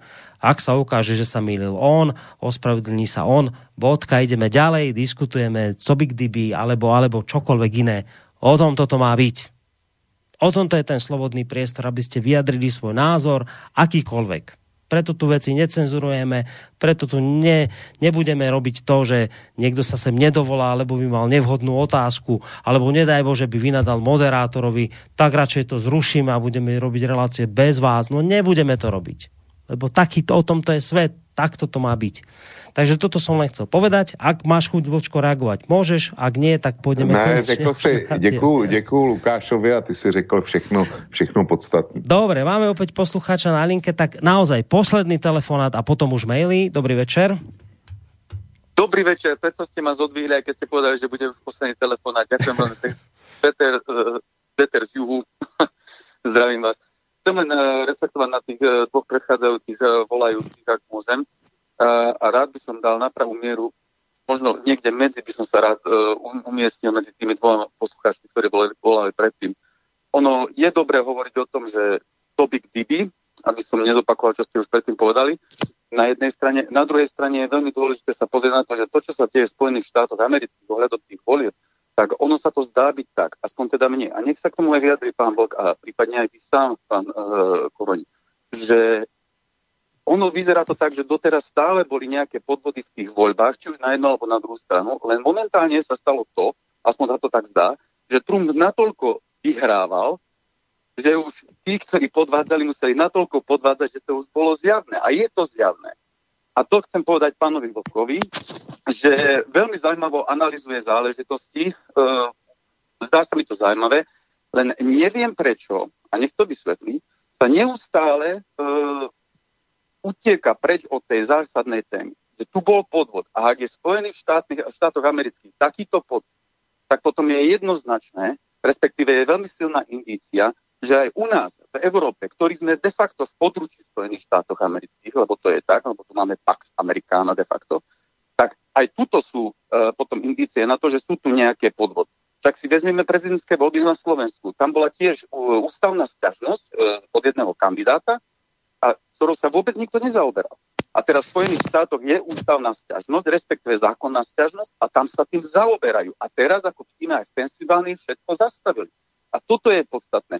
Áno, treba hovoriť aj o tom, že čo keby bol Biden napríklad prezidentom, alebo čo bude sa diať ďalej, keď bude e, Trump prezidentom, ale najdôležitejšie je to, že je tu jeden očividný podvod. Stačí sa pozrieť na grafy, ako sa to vy, e, e, dialo. Stačí sa pozrieť na to, že vo volebných miestnostiach boli výpadky elektriny v jednom čase, takisto aj nejaké E, takisto boli tie prístroje, kde sa hlasovacie listy spracovávali pripojené na internet, napriek tomu, že sa nesmeli. A nehovoriac o tom, že potom sa tie dáta spracovávali a už je to dokázané, a už je to pred súdom, sa spracovávali mimo územia Spojených štátov amerických, čo v akomkoľvek demokratickom štáte je rovné vlasti zrade. Takže e, možno ohľadom tohoto a veľmi pekne ďakujem, že ste ma zodvili. Dobre, ďakujeme aj my za telefonát. Počko môže reagovať, lebo to bola priamo otázka na neho. No tak e, znova. Posluchač je pevně přesvědčený o tom, že došlo k e, podvodům, k volebním podvodům. Notabene ještě, ještě to e, vylepšil tím, že říká, když v Americe je volební podvod, který já mám zajistý, tak určitě jsou volební podvody v Evropě. Já si myslím, že paní Čaputová u vás na Slovensku vyhrála, eh, vyhrála s naprostou převahou. A to, že si jeden z kandidátů stěžoval a ústavní soud to nějak e, řešil, tak e, to neznamená, že Slovensko má neprávem zvolenou prezidentku. Prostě paní Čaputová by byla porazila úplně každýho, bez ohledu e, na úspěch nebo neúspěch stížnosti vyhrála s jasnou většinou. Takže žádná manipulace. A teďko ke Spojeným státům. Já už jsem, eh, já bych mohl zopakovat to s tou volební listinou, co jsem řekl. Je zajímavý, že republikáni vyhráli všechno při těch volebních podvodech a nevyhráli jedině prezidenta, ale ten prezident byl zvolený podvodem. Přestože demokrati, jestliže nebudou mít senát, tak mají chromního prezidenta a málem přišli o většinu ve sněmovně reprezentantů, tak to mi připadá jako velmi nedokonalý podvod. Ale je to je tady ještě jedna věc, kterou e, zásadní, kterou posluchač nezohlednil. On píše o tom, že hlasovací stroje e, byly zmanipulovaný, že někde něco a že hlasy snad byly sčítaný mimo území Spojených států. Tak to teda určitě nebyly. A to, že někde na internetě našel nějaký takový vyjádření, tak to jsou takový ty, ty fámy, který který jako fungují, který se předávají, eh, když se potom vyvrátí, tak ty, kteří to předávají, to vůbec neberou na vědomí. Tak jako se objevila ta fáma, že v Michiganu eh, zkrátka Joe Bidena okradli, protože eh, teda Donalda Trumpa okradli, protože tam přibývaly hlasy jenom ohledně ohledně Joe Bidena a Trump jich měl pořád stejně. Já jsem o tom napsal velký článek o zákulisí amerických voleb. A speciálně tohle jsem tam rozebíral, tenhle fenomén toho, jak to v tom Michiganu bylo s těma hlasama pro Bidena, eh, kdy ten, kdo to, kdo to jako objevil a pustil na internet jako první, potom přiznal, že, že došlo k chybě a omluvil se za to. Verzi. A teďko, teďko eh, k zásadní námice, proč si myslím, že k podvodům, nějakým, který by změnili volební výsledek, spíše nedošlo, než došlo. Když sečtu eh, hlasy obou kandidátů, tak se dostávám asi na 155 milionů odevzdaných voličských hlasů. Jenomže z těch 155 milionů jich 105 milionů volilo korespondenčně. A to znamená, že k těm strojům hlasovacím, kde byly ty podvody jako s tím softwarem a tak podobně, přišla pouhá třetina těch, kteří volili přímo v míst, ve volebních místnostech v den voleb. Donald Trump tam vyhrával v těch rozhodujících státech, ale vyhrával statisticky pouze u jedné třetiny odevzdaných hlasů. A navíc já tvrdím, že volby rozhodl koronavirus.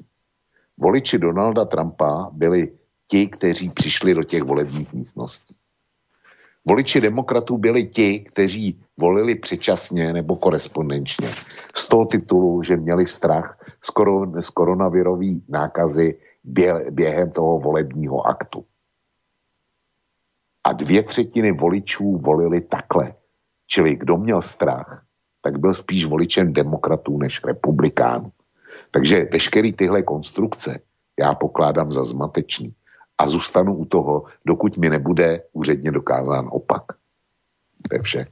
No, uh, dobré, máme posledných 5 minút do konca relácie, ak teda no. naozaj platí to, že do 11. Ja to nebudem jo, naťahovať, na tom sme sa dohodli, takže koľko mailov dovtedy prečítam, toľko prečítam a potom končíme. Idem tak, ako prišli od začiatku. Uh, píše Jakub z Prahy, uh, zdraví nás obi dvoch. Môže Donald Trump zachrániť nástupu islámu překvapivou válkou proti Iránu? Co udělá Biden, když vypukne válka s Iránem? Môže totální válka zabrániť schůzi zboru volitelů? Eh, byla cesta Pompea do Izraele a do veliteľství NATO dôležitá, že k tomu eh, a tomu datu se něco stane. To je vlastně to, čo naznačil aj posluchač, ktorý nám volal z Kalifornie, že či by toto niečo mohlo riešiť, vlastně vojna s Iránom, ak by sa rýchlo, narýchlo nějaká ukula. Uh, víš, ono, vést válku proti Iránu Eh, to by znamenalo mobilizovat pěší jednotky, mobilizovat letectvo a eh, dodat tam obrovský zásoby munice a já nevím čeho všeho. A to není operace, kterou zvládneš během týdne. Čili eh, válka je možná, že tam, že tam prostě začneš střílet rakety. A co? Co jako s tím Iránem uděláš? Tak jim tam rozbombarduješ vojenský základny a co se bude dít potom? Eh, ty Iránci, eh, když nezničíš jejich, armádu, tak eh, vlastně si nic nedosáhne. Podívej se na Afganistán, tam, tam americká armáda byla. Čili udělat takovouhle operaci, to není, to není záležitost, že se pískne a za týden ta válka vypukne. Já si myslím, že ne, že to stát se to může a pro mě z toho je relevantní dotaz. Co by dělal Joe Biden, kdyby se stal prezidentem a byla by válka? Já si myslím, že by v ní musel pokračovat. Tam to ostatní jsou spekulace. Dobre, ďalší mail od Richarda z Galanty. Dobrý večer, prajem páni do štúdia. Biden obnoví parížskú klimatickú dohodu, financovanie VHO, ktoré Trump zastavil, presadzovanie ideológie LGBT. Chce zredukovať policajný zbor, tým e, bude vyššia kriminalita, odoberať uh, ľuďom zbrojné pasy, zbranie, ktoré tam ľudia bežne vedia získať, otvorí hranice migrantom z juhu Ameriky, zrejme sa spoločnosť bude polarizovať do G republikánov a demokratov. Chce zaviesť to, aby sa potraty hradili z daní daňových poplatníkov, dokonca aj zmeny pohlavia, aby hradili daň poplatníci. A to nehovorím ešte o agresívnej zahraničnej politike voči Rusku. Pripadá mi to ako námed na zlý hollywoodsky film. Poprosím pána Vlka, ako to vidí on. Ďakujem pekne. Já takhle velkýho čerta malovat na zeď, na zeď nebudu. E, mluvit o tom, že na Slovensku a v Čechách, že se potraty platí z peněz daňových poplatníků. To eh, nechápu, co na tom děsí američany, když my to tady běžně provozujeme a provozujeme to uh, už, já nevím, 70 let a přijde nám to docela, docela normální. Jo. Dovoz migrantů, o tom mluvil i Charlie z Kalifornie, to je jiná věc, to je samozřejmě problém. A e, demokrati si myslí, že tím získají další voliče. Všem otázka ty, ty noví eh, migranti, ty ohrožují pracovní místa i těch přistěhovalců, kteří už tam jsou. Takže ono to není tak černobílý, jak to Richard z Galanty, který je náš stabilní posluchač, aktivní posluchač a tím toho zdravím vidí. Já, počkejme si, počkejme si, co bude. No a teraz uh, ukončím túto reláciu, lebo tak ty maily nasledujú, tak nasledovným mailom a potom ešte k tomu niečo asi poviem vo vzťahu k mailom iným ďalším, ale najskôr teda ten mail od Maroša. Pozdravujem, po dlhšom čase som si vás znova zapol, teda po dlhšom čase nás počúva a s ľútosťou musím konštatovať, že bankový lobista a milovník korporátneho bankového kartelu satanistických svetkov Bidenových je zase vedľa ako tá hedla. S polutovaním zase vypínam na neurčito. Napísal Maroš. Tak najskôr otázka na teba. Chceš na to reagovat? Ale na to není co říct. Prostě pokud, pokud tě někdo vidí takhle, tak e, nemáš argument, kterým bys ho přesvědčil.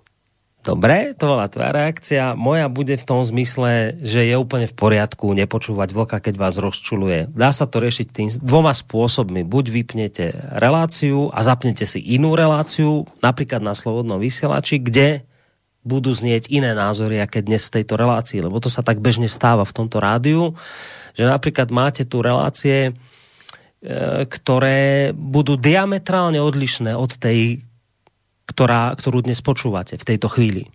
A to je normálne. Je to úplne v poriadku. Ak vám táto relácia dlhodobo nevyhovuje, je v poriadku ju vypnúť a vypočuť si reláciu, ktorá vám vyhovuje viac. Je to v poriadku v tom zmysle, že máte túto slobodu a možnosť, ale keď by som mal povedať za seba, tak je podľa mňa ďaleko normálnejšie vypočuť si aj názory, ktoré sa vám nepáčia, preto, lebo ak naozaj túžite úprimne po hľadaní pravdy, tak je nutné vypočuť si aj to, čo sa vám nepáči. Dokonca je to, je to kľúčové. Lebo ak to nebudete robiť, tak vám hrozí, že zosektárčiete a budete uväznení vo svojej bubline a budete veriť falošným veciam, ktoré nebudú pravdivé. Preto je potrebné sa podľa mňa konfrontovať aj s vecmi, ktoré sa vám nepáčia. Ale teda, ak je to pre vás komplikované a ťažké, tak potom naozaj jednoduchšie je túto reláciu vypnúť a naladiť si buď inú reláciu tohto rádia, alebo teda preskočiť na iné médium, ktoré vám bude hovoriť od rána do večera to, čo chcete počuť a zrejme už také média dnes nájdete ja som rád, že máme túto reláciu a že, a že tu zaznievajú aj názory, ktoré sa vám nepáčia, aj páčia. Podľa mňa je to nie len v poriadku, ale je to dokonca, ako som povedal, nutné prehľadanie pravdy. Takže toľko re, reakcia na poslucháča. A teraz tá druhá vec, ktorú som po, chcel povedať, nebudem túto reláciu naťahovať, pretože viem a poznám dôvody, prečo musíme končiť na čas aj keď už na čas nekončíme. Ale mám tu ešte zhruba nejakých asi tak 20 mailov, ktoré ostali neprečítané. Tak sú tu teraz, je tu, sú tu dve možnosti. Buď teda sa posluchačom ospravedlníme a iste pochopia mnohí z nich, že jednoducho čas na nich nevyšiel, alebo to môžeme skúsiť vyriešiť tým spôsobom, a my sme sa o tom Vlčko bavili už v minulosti, že by sme možno mohli urobiť takú, takú vec, že by sme si zajtra dali opäť túto reláciu, ktorá by ale nebola už o ničom inom, len o dočítaní týchto mailov a o, tvojich, o tvojej reakcie na nich. Reakcii na tieto maily. Čiže ak ti to časové možnosti a rodinné možnosti a neviem čo všetko dovolujú, ak by si chcel, eh, tak by sme mohli urobiť takú vec, že povedzme zajtra, ja neviem, o 8 večer by sme si dali akoby takú doplňujúcu hodinu vlka, ktorá by bola už len do, o dočítaní týchto mailov, ktoré ešte sú tu nevybavené, aby teda poslucháči naozaj nemali pocit, že sme ich nejakým spôsobom odignorovali a neprečítali. Takže je tu takáto možnosť, alebo teda je tu tá druhá možnosť, že teda sa ospravedlníme a posluchači hádam, dúfam, pochopia, že na to čas nebol. Tak sa pýtam, že ako. Borisku, dobře víš, co ti odpovím zítra fosu. Dobre, dobre tak teraz to vlastne robíme poprvýkrát, zajtra to budeme mať tenkrát poprvé, ale naozaj nebude to, aby ste sa na to nejak netešili, že nejaká veľká relácia, že budeme ďalšie veci rozoberať, nebudeme. Bude to naozaj čiste len o dočítaní mailov, ktoré sme dnes nestihli. Čiže zajtra o 8 si dáme pokračovanie tejto relácie. Berte to tak, že naozaj len, len pokračovanie. Ako keby ste že, že strich a pokračujeme ďalej, čiže ja hneď začnem tú reláciu čítaním mailov ďalších, ktoré nasledujú. Vlčko na ne bude reagovať a takto vlastne všetky maily zajtra v rámci podľa mňa nejaké polhodinky doriešime. Takže, Vlčko, ďakujem ti veľmi pekne. No. Není za co, telefon, e, dodej, že telefon bude vypnutý. Telefon áno, tak, tak, tak, budeme čiste len už tieto maily riešiť, ktoré nám tu prišli. Tak. Takže ďakujem ti Dobře. veľmi pekne za dnešok. No. No, není, není za co, Borísku. E, já děkuji tobě za moderování, bylo to bezvadný a všem posluchačům děkuji, kteří se zapojili, ať už e, měli názor jakýkoliv. A speciálně děkuji Charliemu do Orange County. Bylo to fajn a opravdu ten pořád eh, příští o Americe si musíme udělat s ním. Tak. Protože si to zaslouží. Tak, eh, všem posluchačkám a posluchačům eh, přeju pěkný víkend a zítra v 8 večer na shledanou. tak to bol Vočko z portálu KOSA alebo Vokovo blogu je zakladateľ a prevádzkovateľ tohto internetového portálu. Pekný zvyšok večera vám praje Boris Koroni a pripomínam, že zajtra teda si tieto maily dočítame o 8 hodine. Dúfam, že teda to nám nič nenaruší, ale v sobot, sobota by mala byť v pohode, tam idú vlastne len reprízy v tom čase, takže idem to s kolegom Kršiakom dohodnúť. Takže zajtra o 8. tí z vás, na ktorých maily dnes nedošlo, tak zajtra dočítame. A možno v tejto začínajúcej tradícii budeme pokračovať ďalej, lebo vidím podľa tých mailov, že vás táto téma dnes e, zaujala. Takže zajtra tu doklepneme. Na teraz všetko. Majte sa pekne do počutia.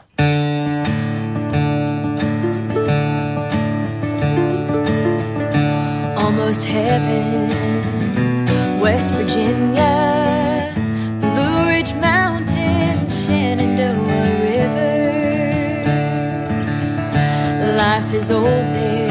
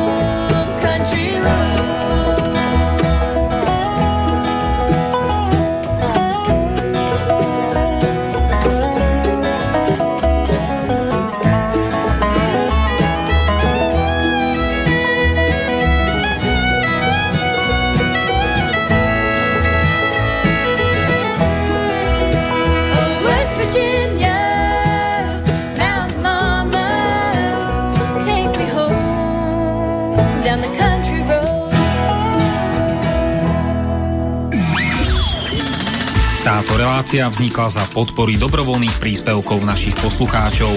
I ty sa k ním môžeš pridať. Viac informácií nájdeš na www.slobodnyvysielac.sk Ďakujeme.